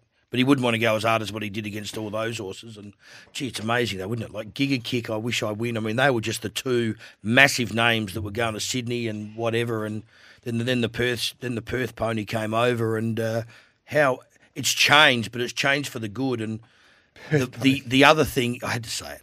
The other thing is our attrition rate, I reckon, has been very minimal because normally, I remember in years gone by, Herald Sun would start doing a weekly tally on some of the great horses that've just gone amiss. Now, whether it's a, whether it's a cold and have to go aside and you can't play again, so be it. But I reckon there'd be of, of the top class horses, there'd be very, very few. Gerard, I don't think we've. Uh, can't think Congratulations good to. Grace and the team. They've obviously been adamant about what they wanted to do, but from No an doubt. international perspective, I think we're getting the right horses here now, and uh, and if they don't pass the vet, they just don't run. Macca's 30 days, 30 deals. Grab a new deal every day of November only on the My Macca's app. I just want to make this sort of a yearly disgrace segment, the market for next year's Melbourne Cup. so Soulcombe's a $13 favourite. Uh, it- does he jump in next year's Melbourne Cup? Well, Can, if he does, can he'll someone win. tell me? If he does, he'll win. He'll be in a paddock with Chautauqua, and they'll be going, "We got him, we got him, we got Nah, him." he'll be right. He'll he be was okay. he was That's what we ten said. do- he was ten dollars on the eve of this year's Melbourne Cup, and twelve months out he's thirteen dollars. Without a fight's thirteen dollars. Last and- year's it Melbourne should Cup get winner just ran 68, so seventeen. won't What, what weight is without a fight? That's get? right. Sixty-eight. No, you- Thirteen dollars. You get 58 and a half. But, Gotta get more but there's a better one than that. on both. Better one. Yeah, there's a Better better, one. One. West Wind Blows is fifteen dollars. Is Jamie Spencer riding? It's one hundred and fifteen dollars a visa, isn't it? Be like, be like if Jamie Spencer's riding, be like at the darts, one hundred and eighty. Poor old Jamie. How come he keeps, continues to get these opportunities? Well, you started. You started. No, I this. didn't. You started potting him last Oh. year after he slaughtered that Yes. horse of mine in Sydney. You told me to. And you were the one that He sent did the get the note Melbourne out Cup to- boy winner beat last year, gold trip in the uh, Cox Plate. He fell off it in the Cox Plate. He fell off it, but he still got back on it, run fifth. It was unbelievable. Oh, it's like tricks, Jamie, you know, if you're like listening those on the pod- cowboys that do the tricks. Jamie, if it's They now spin Friday and you're listening back in the podcast, you're a beautiful Yeah. man. You do host a beautiful 40th bloody birthday ripper. party. Good on Champion you, mate. bloke. So you got invited to the 40th? Yeah, Jane and I went. Yeah, we went to the 40th. Yep. Yeah. I think I went more because his best mate Stephen Hillen was having his 50th, and Stephen's the one that's um, sold us pesto, and Zay reckon those horses. Let's I make it quite clear, mate. Jane got invited. You were the plus one, mate. Yeah, There would been right, No right. chance Shut he would up, have will you? I've got you, feelings mate. too, you He know. trying to get some decent looking ladies there, so Jane straight in. So how was Joe at the back, mate, ride in in the room. Melbourne Cup anyway? The curiosity is why was Flemington so fronty on the two Saturdays? I I know Fronty. Everyone swoons. New word. That they The did- wind. A Whateley it- word, was- fronty. It's, It was it's a lovely wind. environment, Flemington. The track didn't race very well this time around. No, No, I know- one wants I to know- say I- it. I think Both Saturdays were fronty, No. and the middle days were swoopers. It was the wind that I don't think. I It think didn't the race track, evenly the way that no, it I normally think, does. I think the track played okay. And I think it was difficult with the water with all of the wind. But when the wind gets above 30 k's, and it's not usually as suddenly at Flemington, I just think it took a while for the jockeys to work out how you how you ride in this wind. Um, I blame because you see it in Perth when the Fremantle doctor comes in, you don't want to be in front. They got to swoop out wide. I think the wind plays such an important factor in race patterns, and I Starting think to it. talk about Perth already. Yeah, you know, no, next four months. I'm telling you, the, Clocker. I'm telling you, the wind was the factor, not the track. Well, look, it may well have been. One thing I will say for, for the punters out there, it's very, very difficult to take pre market all up bets and doubles and stuff nowadays because even on Saturday, and I mean, I've, I've been a huge fan of the of the Sydney racing. It was just, it was Flinders Lane, the rail on Saturday. Up there for people that tuned in and had a good look. If you didn't find the rail, Hang on. What- which is one what- way out against the fence, Oh, you right. can't like Yeah. You way just couldn't make any ground at all. Now, so the question there, Gerard, is is it the wind? Um, we we understand the situation at Moonee Valley, and we have I've had a lot to say about that. So I think what we need to do is probably dig in a bit more and find out exactly why these things are happening. Flemington because never has. Tr- I mean, to No, be fair, agree, Flemington agree. never has track bias. No, does no, it? I'm- never. Sydney's been fantastic Never. too. Sydney, Sydney's been good, but It was the win. So it was like you, you're You a love foot- that, don't you? You're a foot- J Mac gave you one thing after you ice Shut up, bathed Wayne. him. It's just Yeah, like you're a football coach, and with the track these days and the track's bias, you're a football coach. When you're punting, you have to change the magnets at half time. When do you, when, when do you time. complete, when do you complete your masseuse course? Because James said you were doing the shoulders and the- Righto. So, something for the battlers. Pens ready. Johnny O'Neill's steered us four weeks running. Will the streak continue? Now, back to Whateley. Ladies and gentlemen, it's as good a thing as sure a thing as death, Zardozi in the uh, Oh, here we go. in the Oaks. It's Here we go. unbeatable. So race eight, number two, Zardozi will win. As sure a thing as death. Uh, and it trotted in. Uh, so four weeks running, John O'Neill has given us something for the battlers. I'm not sure Wayne understands what this segment is. Where are you taking us, Johnny? So we've got a couple. We have a couple. We need to go to Wednesday, the midweek, or I hate tipping two year olds first up. We've got a very nice two year old Oh, Tip it. called Spywire going around at Rosehill. So you need to have something each way. It might be six or eight dollars or something. But again, there's another one of these surer thing than deaths going around in the thousand guineas. Gamble responsibly. One 858 858 Thank you very much, Gareth. Um, Mike Moroney and Blake Shinn will take out the thousand guineas with Coeur Volant, if that's how you pronounce it. Geez, it's a nice horse. Uh, drew wide last start, push forward, home it goes. Righto. I've had to ring the brother, and I've had to shut up, Gerard. Just ring I've- John. I've had to. No, he doesn't know. Michael does. I've had, I've had to ring Michael. He's I've putting had to ring daddy Michael. on bloody you can't say that. I've had to You're ring unreal. Michael. And Get that Michael on video, said, please. Michael said Friday night iced chocolate at Moonee Valley. Uh, sorry, at uh, at Canterbury. And there's one quick thing I want to say. I've listened to your editorial so many times, Whateley, and I under there's words I've never heard of that you say. Fronty. What the hell is a fronty? Plenty. Go away, Whateley. Whateley, go away. Fronty is what we lived through on the two Saturdays at Flemington. Gareth? Um, it's New Zealand Cup week. So Star of Justice in the thousand guineas at eight dollars for Te Akau Racing. And I know we don't Love talk him, about harness racing, but Swayze, the Australian horse, can win the New Zealand Trotting Cup, which is the biggest race in any code at New Zealand tomorrow afternoon. Well, there's a glad bag of information for Yes. you. Excellent. Swayze. All right, Group 1 racing again next week, so we're going to do this next Monday. Yep. That's See the Racing Means Test. Now, back to Whateley. The group stage is over at the World Cup. India went through unbeaten. Australia will play South Africa, so that inspires memories of semi finals past. The week will be spent debating the lineup and building up Wednesday night, Thursday night, and then the final on Sunday night. Every ball you will hear on SEN Crickets. And we're remembering Patrick Smith, long-time columnist for The Australian, in amongst his media career used to hold the nine o'clock slot on this station with Kevin Bartlett, and a lot of you remembering him fondly. One who will know him well shares his wisdom and experience with us each Monday. Robert Craddock. Hello to you, Crash. G'day, Gerard. Yeah, a very sad day. Uh, there was only one Patrick Smith, wasn't he? Uh, you know, he was brilliant, witty. He could slice you and dice you in one paragraph. A very brilliant man. What were your dealings with him through the years, Crash? I always admired him, and we didn't. Uh, we used to cross over of all places the Melbourne Cup, but I, I remember talking to Leigh Matthews once, and I thought it was a terrific rapper when he won his three premierships in a row. Where I sat next to him at lunch, I said, "Which journalist do you admire the most of the the Melbourne, the whole, uh, all the columnists and everything?" He said, "Oh, Patrick Smith's very good." He said, "Right on the money," and just, just. He said, "I don't always agree with him." He said, "But always worth a read." And I thought that's high praise. But he was very clever.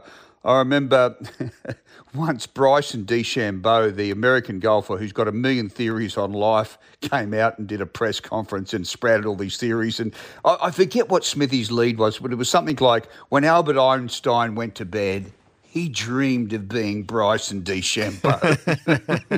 Just completely pulled him to the threads. And on the putting green the next day, all the golfers were talking about it. They said, "You must read these this guy Smith from the Australian."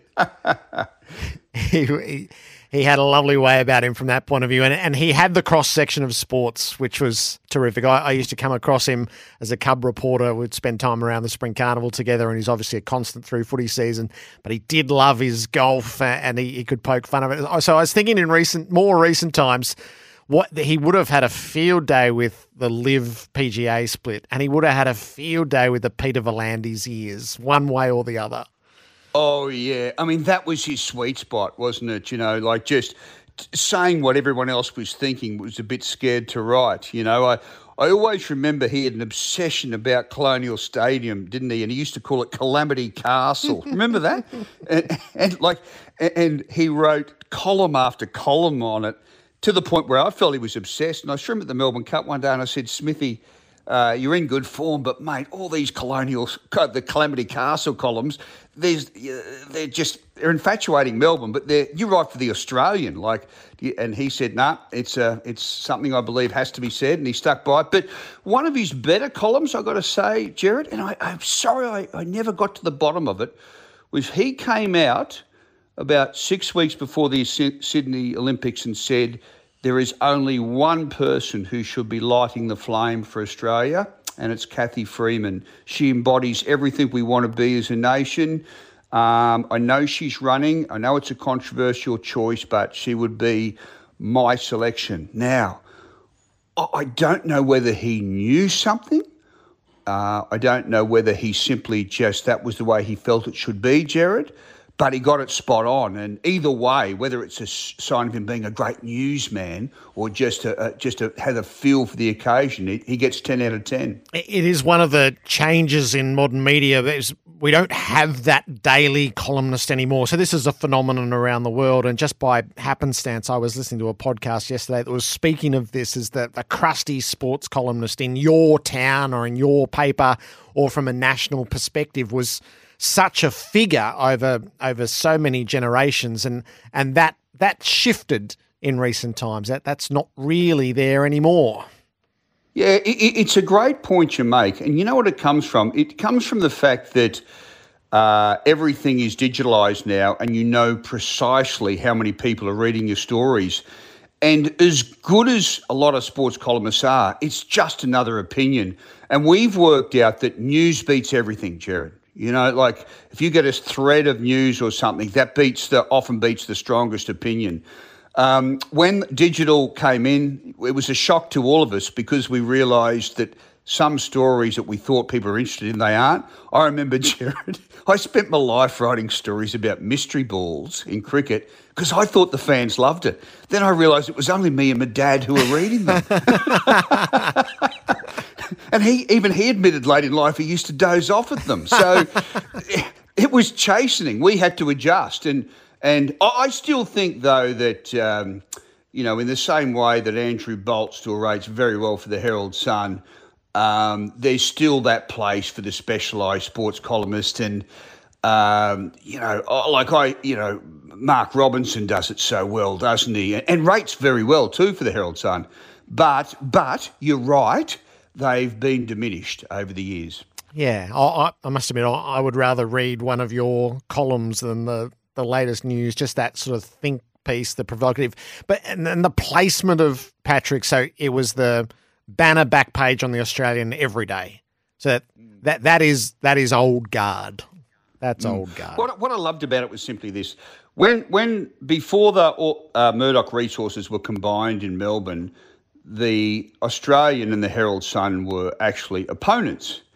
And I know the Australian felt that even though the Herald Sun, who I, I sort of worked for, uh, was stocked with a lot of uh, AFL writers, like, say, seven compared to just two on the Australian, if they had Patrick Smith in good form, that's all they needed to get people to pick up the Australian. Yeah. You know, because he had this devoted band of readers who just wanted to see what Smithy was angry about today.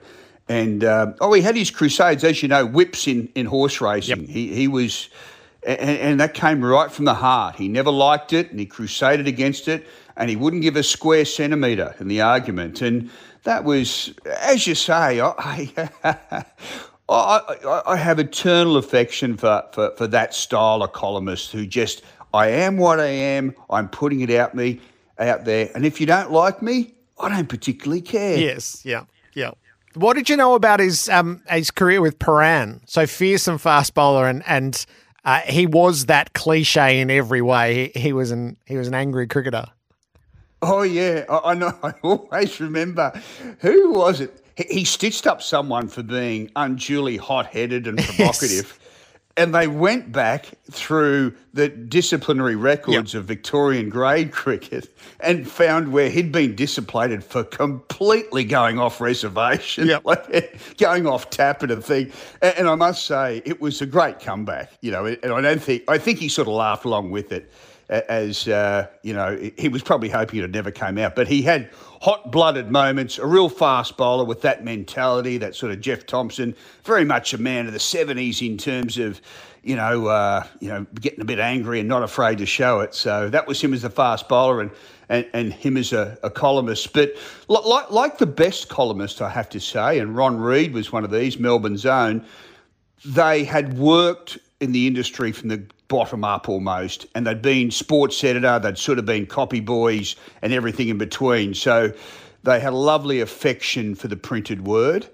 And uh, I, I loved him on radio too, didn't you? Um, and, and one thing that I did enjoy uh, when Kevin Bartlett would ask him a question, sometimes there'd be silence, and he'd answer it in one word, and he'd go sort of, yeah, maybe, maybe. And it was just good radio, wasn't it? You know. Yep, there's a lot of affection for the sparring that used to go on at, uh, at nine o'clock on Mondays today. So thank you for all who have sent through those messages. 0433 98 11 16 40 Winks Tempur Text, Tempur, a mattress like no other. The group stage of the World Cup crash is at its close. India unbeaten, Australia drawn to play South Africa, New Zealand the other to qualify. Uh, what are we to make of the past six weeks of cricket? Yeah, it, it, it's well. India's just dominated everything, but I, I, I still wouldn't be shocked if New Zealand beat them in the semi final. They've been almost perfect. And I'm, I'm looking for flaws, Gerard, and I can't find many except the fact they've only got five bowlers. And if someone has an off day, if you got into one of them, you, you might just see the castle fall. But but they'll be tough. I, I think it's been a, a good tournament. Maxwell sort of given it the electric crackle that it needed, something that distinguished it from 20 and 50 over cricket, you know, uh, sorry, and test cricket. You know, something that says this brand of cricket is still very, very special. So that, I think the tournament owes him a huge favour. But Australia is done really well to win seven in a row. That's no mean effort in the subcontinent. And, you know, uh, I'm just loving their matchup with South Africa and the big hoodoo that South Africa have to crack to beat them. The so just before the here and the now, what what was your view of the Maxwell innings last week? Uh, I, I was, when I heard him speak about it later, I was staggered by the amount of calculation in it. Like where he was talking about playing a reverse sweep to get that man down behind square on the offside to, to give him extra room each side of cover. And move one was followed by move two, which triggered move three. And to us, it just looked like this madhouse compilation of, of uh, instinctive hitting. But it was it was brilliant in its own calculation, and far more calculation went in it than we thought. And I also felt it, felt it was a tribute to his hands. Just as he said, he just stayed still, and, and his hands. At one stage, they looked like he was playing squash or hockey or something like that. And he said he backs himself to adjust his hands to the bounce of the ball. And um, I think it'll inspire young kids. Well, it has already around Australia to try and produce some of those kooky shots and to challenge the textbook. I mean, Gerard, when you and I were growing up, it was always put your foot to the pitch of the ball, wasn't it? Well, he ignored that for, for one of the most blissful centuries we've ever seen.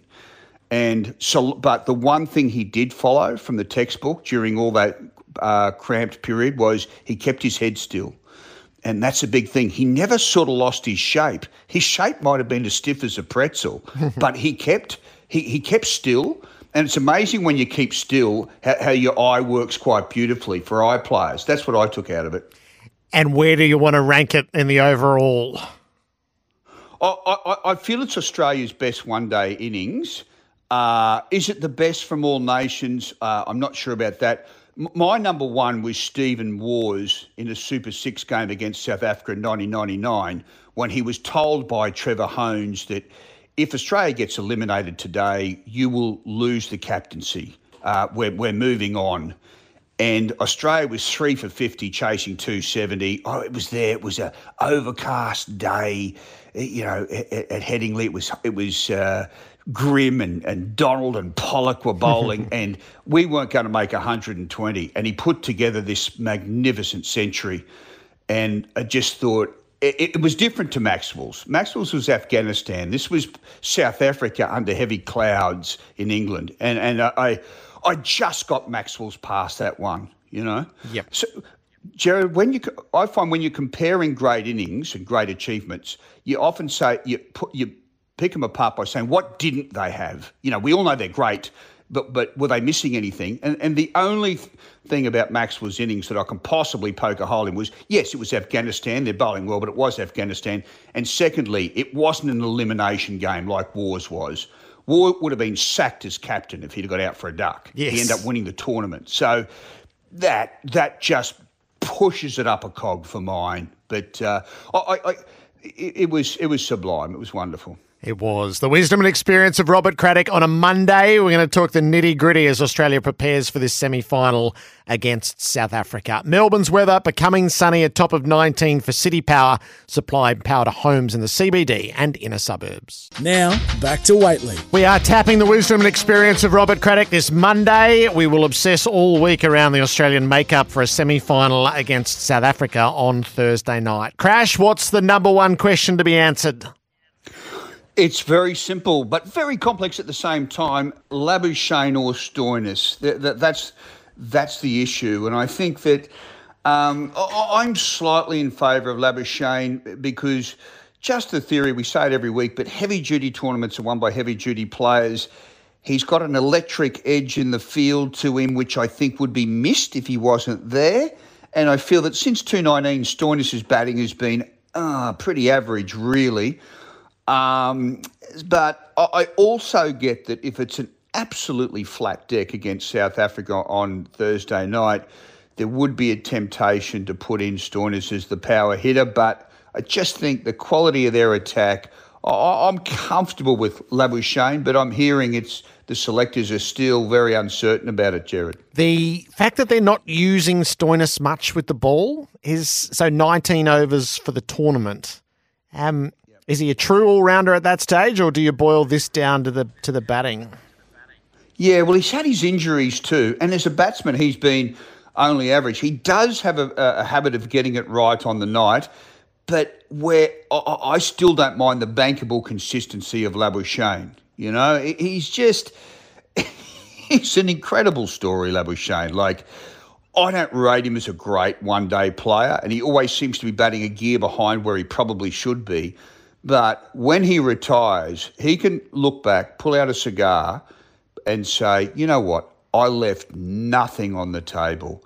Uh, I mean, what about he wasn't going to be in this tournament, and then Agar got injured, and in he went, and then he substituted for Smith, and then it was Stoinis, and then it was Mitchell Marsh, and, and it was incredible. And he played every game, and and, and so it, it, you could say, oh, he's a creature of fortune, and he is lucky, but he's made his own luck by even and I've got a story just coming up this morning, Gerard, talking to Jonty Rhodes. Yeah.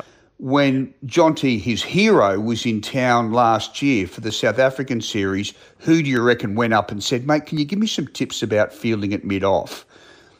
Sharpening my returns, minimising the chance that a batsman has to get home in a run out. Now, guess what? A year down the track, you know, that could save his whole World Cup future. Yeah, and he's had his Superman moment, so he's got his, his matching image with a run out. Yeah.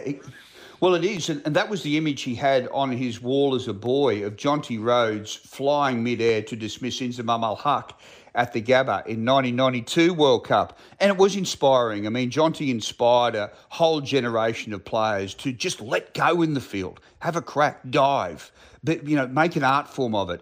And he was one of them. Uh, and, and uh, he's always always been that way. What's your main concern with Australia going in?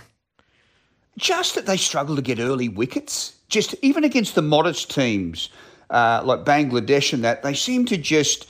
Uh, there's no fright factor with the new ball, and I'm not saying that there generally is in the subcontinent, but it's a dangerous time. You know, uh, uh, Gerard, if Australia win the toss and bat and get away, I just can't see South Africa getting over this historical hoodoo of there's too much baggage there. Like it's just if Australia put 250 or on the board or something above that, good luck South Africa. And I know people say, "Oh, that's not a big score in India." But given they've never won a 20 over World Cup or a 50 over World Cup, I'm dying for Australia to bat first and then just see the pressure cascading down the faces of the South African batsmen when they come in. You know, you know how sport works. It's just so hard to chase when you've got a ball and chain of 30 years of sorrowful history dragging along behind you. What what comes to mind for you in, in that litany of woe crash? Um, well, in South Africa, when um, Australia they won, they beat South Africa very narrowly in 1999 in the Super Sixes game, and then drew with them and went through an extra run rate. I, I think that what what comes to mind is just the the pain of South Africa on that day of Hansi Cronje being unable to almost talk at the press conference the Australians whooping it up in the Headingley dressing room, just being absolutely almost hysterical and loving every bit of it. But then guess what? A couple of years later, they arrived back there um, in a, uh, or six years or uh, years later, arrived back there in a test match and had tough times. Uh, and, and, the wall, they realised how thin the walls of the dressing room are, yeah. and they thought, "Gosh, that would have just killed South Africa to hear us celebrating the way we were. Um, so, yeah, I, and it was a pain that's never left South African cricket. Some bogeys are put to bed really quickly, but I spoke to my old mate Neil Manthorp last week and I did a did a, um, a story on it, and he said to me, "Oh, mate, even when."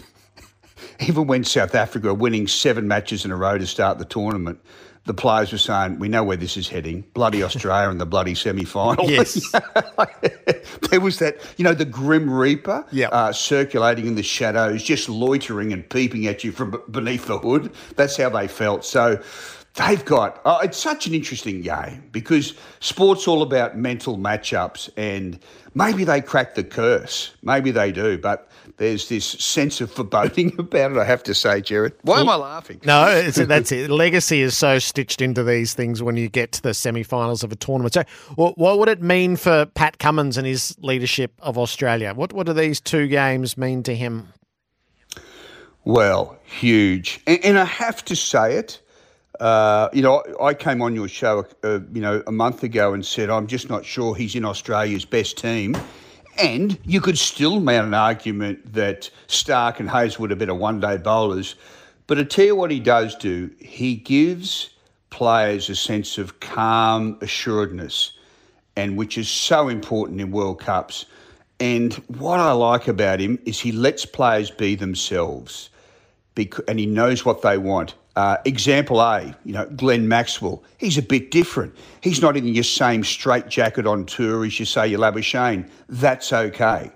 Travis Head, he's a bit different. He's out there free stroking sort of guy. We'll get out for nothing a few times in a row, but that's okay, Trav, be yourself. And the third one is Adam Zampa, top wicket taker for the tournament.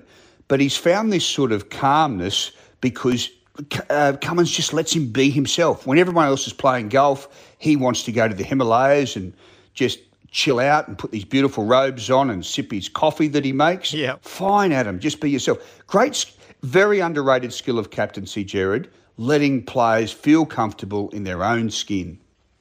Mm.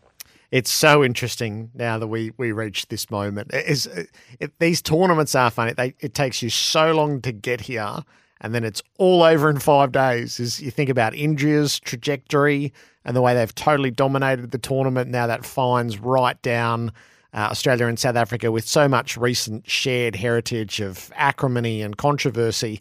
And that's with the players in this group. Never mind the this historical overlays. That I do think that's the World Cup is still a, a great tournament. This has been, I think, a, a terrific format. But gosh, it's turbocharged now. Oh, it, it really is. When you think of Australia only lost two matches, and they're to the teams they now must beat. They lost to they lost South Africa, lost to India. Now they've got to beat them. I mean, it, it's good. And we've just seen a Rugby World Cup. And, Gerard, I don't want to keep piling on South Africa. I really don't. But I have to say this the final little barb in the ribs for them is the fact they recently won the Rugby World Cup, South Africa, with a team who could win from anywhere. They won their last three matches by one point, the South African Rugby Union team. So they, they're the magicians. That they can see a hat and they can pull out a rabbit, the, the South African rugby union team. So the cricket team are further weighed down by the fact that that uh, that's what they they're the opposite. They can lose from anywhere in these big moments. But you're right, it has been a good tournament. It's a tournament the code needed, the 50 over game. You know, it's. Uh, it's a difficult sell between World Cups, the 50 over game. Yep. It really is. You felt it and I felt it. Players rested, captains not turning up for it you know, players who you barely know representing Australia and whatever. It's a difficult sell, but uh, this has been a, a good format. 10 teams, you play each other once, best four make it in. Really simple, and it's worked. Wisdom and experience of Robert Craddock on a Monday. We'll talk the legacy of Meg Lanning and her retirement announcement last week with Crash in a few moments' time. Here's Nathan in the newsroom. Nathan, thank you. When we were together on Thursday, we were listening to Meg Lanning step down as Australian captain and retire from international cricket. You go out there as a, a cricketer, I guess, and you just see the, the playing part, but um, they ride the emotions with you, and they've always been there to support me no matter what, and I'm very thankful for that. I like to thank all my the teammates that I've I played with for Australia. It's been a privilege to play with all of you, and it's been an incredible journey, and I've loved every moment of playing for Australia, and um, I'll miss it. But it's it's time to, to go and see what else is out there and um, experience that, and um, I'm looking forward to, to seeing how that pans out. The plaudits have been suitably broad and heartfelt, like Meg Lanning's words were herself. Crash, what, what's the legacy of Meg Lanning's time as captain of Australia? Well, it's just that she saw the sport grow so much, and she was the, the captain of the ship when it went from girls rushing from jobs to play cricket to full time professionalism, world domination. And, and, you know, there was a time there, uh, you know, uh, a few mates of mine who are very good judges consider her the best captain in Australia, male or female, during her tenure. You know, she, she, she was outstanding. In a funny sort of way, Gerard, she kept so much inside of Meg at press conferences. She was deliberately kept her emotions on a very solid sort of flat line. It was lovely in a way to see her just take the cork off the bottle in her last. Well, she didn't do it by design, but to see her get a bit emotional in the last press conference, it was almost the crossing of the line from one life to the other. Uh, retiring at 31, it's young. Um, I have to say it. Uh, there's an air, air of mystery about it because she did miss the Ashes recently for unspecified reasons. Uh, maybe it was as simple, I know Pete Lawler said this to you, that she'd fallen out of just love with the, the passion needed to do it. You know, and, and you can't manufacture it. When it's gone, you can't be half baked about it, particularly when you're as professional as she is. So maybe the it just happens sometimes. People, and there's no law that says you have to be 34, 35. She was on the go from being a, a top ranked sort of 16 year old. So I, I know she's her international career went for 13 years, but she's been really eyeball deep in the system for about 15, 16 years. And, and that's, you know, Gerard, one last thing. When you're a young captain, you're robbed of your childhood. Graeme Smith said that in South Africa. He was a 22 year old captain. And he said, Look, I was privileged. I enjoyed it. But a part of me was taken away from me. I couldn't be the goofy sort of smithy, you, you know, just bumbling my way through sort of from becoming a boy to a man. I had to be a man straight away. And, and there would have been a bit of that with Meg. Yeah, as when I read that in your piece is that that was what most resonated. Maybe, maybe, this is the toll, and you did liken it to uh, how long Allan Border was Australian captain. Maybe this is the toll of long term captaincy, and particularly when it's cast upon a young person. Yeah, well, Border always said when he retired, he said, I did it for 10. I swear you, the right length is five. Uh, you know, that, that, uh, he said, I hope the next person or anyone in the future doesn't go for longer than five. He said, because it will turn you inside out. And, and, and it just, when he said it, I thought it, it just made a lot of sense because uh, you saw guys from Michael Clarke slowly lose the plot, you know, and and, and Steve Smith at that point. You know, he got burnt out quite quickly. So, and she did it for 10 years. And you think of the meetings and the plotting and the planning. And, and there's an extra stress too, Gerard, when everyone else is older than you. When you're 22 and you- you're giving orders to someone who's 26, you know, that's. But uh, uh, one thing I must say, beautiful batter too to watch. Wow, we her, her cut shot was a thing of beauty because it had so many subtle layers. You put one, two, three people in there saying, "Well, she's not getting through there," and guess what? With this little punch, uh, you know, she found the fence. Like she was a beautiful player. Beautiful player, great captain, and um, yeah, all the plaudits are richly deserved. Robert Craddock on a Monday, his wisdom and experience. You can ping through your thoughts. 40 Winks Tempur Text 0433 98 11 16. Get your unique bed match profile and find the right bed for you. 40 Winks, serious about sleep. This is Whateley for the all new Hyundai Kona, imagined to be bold and Host Plus. Now, back to Whateley. Is there a temptation on your part to change the way that you play just for this one game? Yeah, there's always the temptation, but um, apart from yeah, apart from chocolate, I'm pretty good at not giving into temptations. A bit more of the philosophy of Ange Postecoglou. Being a manager, you're either under siege or it's coming. Spurs are now under siege. They are in the grip of injury. They've lost two in a row. One last week, obviously, we we spoke about when they were down to nine men. And then on the weekends, they gave up two goals in injury time after leading 1 0 goals against to Wolves in the 91st and the 97th minute. So the results are one thing, Crash, but just he, he has the English press just eating out of his hand with the way that he's uh, able to express himself. Yeah, he has. He- he- like, and they like his honesty and cleverness and sort of, but but pretty much sincerity. You know, that they Yeah. Get his message. And even last week when they lost, and he refused to bag the referees and said, "No, no, I'm not going down there." You know, he, he won some. There were some lovely columns written about how he's become the conscience of, of the competition, which is high praise for an Aussie manager for crying out loud. Of course, it's they're down on troops now with their two best players sidelined till after Christmas. But it, it'll be interesting to see the tone. It can change quickly, Gerard. You're never safe for long in the EPL. Like it, it only takes a bad fortnight and people will turn.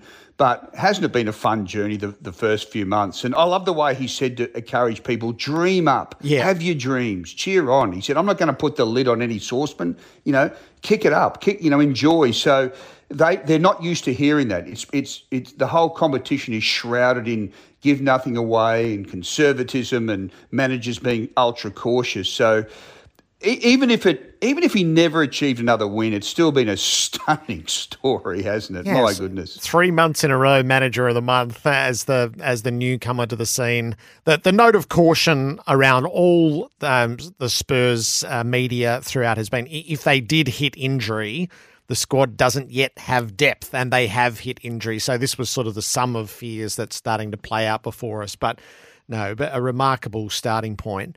Um, uh, you're about to see Cam Smith. Uh, is it in your neck of the woods, Crash? He is. He arrived from uh, t- today, I think, for the for the to play the Queensland PGA in a couple of weeks, and he said over the weekend a couple of podcasts how much he's enjoying travelling the world with LIV. Of course, the hundred and forty million dollars makes it pleasurable under any circumstances, but he did make one point that interests me, Gerard, and that was that he said a lot of the American guys just love playing the PGA Tour in America, and that's great if it's your home. He said, but I sort of wanted to see the world as well. Aussies are natural uh, travellers, and uh, I, I've heard golfers sort of hint that before that they feel in America, Americans just cannot understand why a golfer wants to play anywhere else. Yeah. Like when Cam said, I want to get home a bit, they said, Really? You don't want to play here? Well, he actually does want to get home a bit. He always starts with a pie when he gets home, loves the home cooked pie. He goes down to his Wantima, of course. And he does this little thing where there's a guy who lives beyond the 10th fairway there who always used to have sandwiches for kids and people as they're passing by. And he, he heard he wasn't well. So just very quietly last year, he went and said, "Mate, how you travelling? You're all right?" Like the superstar knocked on his door. It was quite a sweet story. How big a draw card will he be in these weeks? Oh, huge, huge. To the point where they don't really need anyone else. Yeah. Like, you know, Adam Scott's coming too, and he's a draw card as well. And, and, and that divides the crowd on course, which is wonderful. But Smith is very much the Pied Piper. No, no question about that. And it's just the, it, it, you know, it, it's not just the fact that, you know, he's won the British Open. It's people relating to the fact that he's still, like his dad, Des still drives trucks and, you know, he, he he he's very much a working class boy. Loves the Broncos, loves a pie, steak. That sort of gravitates around the younger audience who previously might have thought golf was a bit snooty. Yep. And there's one other thing he does when he refers to Phil Mickelson occasionally. He just nonchalantly refers to him as old filthy. Like, so old filthy played pretty well today. Like, and he and he mentions it like you saying Mark Robinson as Robbo. He said, "Yeah, old filthy had a good game today." like, I thought you know, one of the iconic figures in golfing history has become old filthy. I love it. What do you think? So I I was having to think back over the year that we've had and just starting to nut out an order for when we um, review it all. And, and that week where LIV and the PGA merged, and yet we still have no clue uh, what the net effect of that is going to be, do we? Is the the Adelaide tournament is going ahead next year? It's it's on sale, marked out on the calendar. It's very hard to sort of understand. Um, I, I know it's been tied up in court action and the like, but nothing's come of it. No, no. And, and to the point where I know journalists who are ringing up senior professionals in America asking for what they know. And even before they've asked it, the, the professional says, What are you hearing? Like, they- they're so badly informed. I mean, the deal was struck as in we can't beat, you can't beat them, you've got to join them. So they're amalgamating. But there's no detail whatsoever. And as you said, LIV have got an academy up and running. So that says to me they're planning five, ten years ahead. It is very, very mysterious. It, it really is. The only thing I do know is that the LIV boys all say they were so glad they made the plunge because a th- they're no soon enough they won't be banned and they're no longer out um, outlaws and outcasts. You know, um, sure they're not in the world rankings and, and and that that has taken its toll. But you've got to give up something. I mean, for goodness sakes, if you're being paid a hundred million to join somewhere, you know, like you can't go whinging. Oh gosh, I'm not in the world rankings. Well. Sorry, sunshine, but there has to be sacrifices. Crash, great to chat on a Monday in, in what is uh, such an important week ahead of us. So, uh, yes, enjoy it. Um, oh, well, by the time we talk next Monday, the final will have been played. Who will have played? Who's in the final in your book? Um, Australia and New Zealand, to be a bit controversial, Yeah. and Australia to win in a last ball thriller, um, last over thriller with a with maybe a Maxwell six. There you go, Gerard. Hey, as Ange Postecoglou said, you're allowed to dream. Good stuff. Robert Craddock on a Monday. Uh, brilliant, brilliant. In the NFL that's been happening this morning, the Cowboys have thrashed the Giants 49 to 17. Catch every NFL game this season with Game Pass only on DAZN. Visit NFLDAZN.com forward slash NFL. We'll tidy up and set you up with Midday Madness next. Now, back to Whateley. Um, a cafe menu today. Tim Paine and Robert Craddock on the Cricket World Cup, and we had the racing means test. McCafe, our official coffee partner, is there on the podcast, taking it at your leisure. In our memories of Patrick Smith, a lot of you have been sending through Goose and Goose of the Week. So here goes. We- We'll hand them out. Paul in St Leonard's carries the day with the Goose. Please thank Hamish McLaughlin for the first four in the trifecta in the Oaks yet again. Four years running. Nice little collect. He's the Gary Young of Oaks Day. He is the carryover champion. And the goose, Block and Ringwood sent through this story. I imagine this is a friend. Vets Cricket, Dandenong District Cricket Association. Springvale South opening batsman Travis Green tries a pull shot from the first ball, skied it. The ball lands five metres from the stumps at the bowler's end. He attempts a single and got easily run out. Not only that, he was back in the sheds at 10.59 before the scheduled 11am start. That's a bad day. He's the goose of the week. Julian De Stoop's about to pick it up with Midday Madness. Hello, Jules. Cary Young, that brings back memories of the childhood watching him on Sale of the Century. Speaking of, good, did you see the Surfers Paradise thirds I cricket? did. My goodness, four for one seventy four, chasing one seventy eight, got skittled. Six in and over. Did they take the gas? Unbelievable. Uh, gather round. What do you? I love gather round. Collingwood Hawthorn. Is that the game? Given the theatre around that, should that first meeting between those two, Daicos, McGuinness, Ginnivan, should that be in Adelaide? It makes for a big finish to the round. It does, but don't we want that here? Could they somehow tweak that around that those two weren't playing the- for the first yeah. time? Well, I understand you got to have a selling point. You want to have cachet. Yeah. So the Richmond Hordes descending on Norwood and the big finish Mm. there, the Adelaide teams on the Friday night. I, I yeah, I, I know that the most important part of gather round was to gather. Mm-hmm. And that will inspire people to gather. Yeah, I like the fact there's one less game at Adelaide Oval. There was one too many. And Thursday night footy, it's Oh. a bugbear of mine, Gerard. Put it on every Yes, week. do it. I, I know this causes a lot of debate, and I'm sure we'll get plenty of calls saying it's not easy to get to for some, but all time slots are not easy for everyone. Midday Madness. Get going. Flight Centre's Big Red Sale is on with limited time offers on flights, cruises, holidays, and tours. Book now and save big.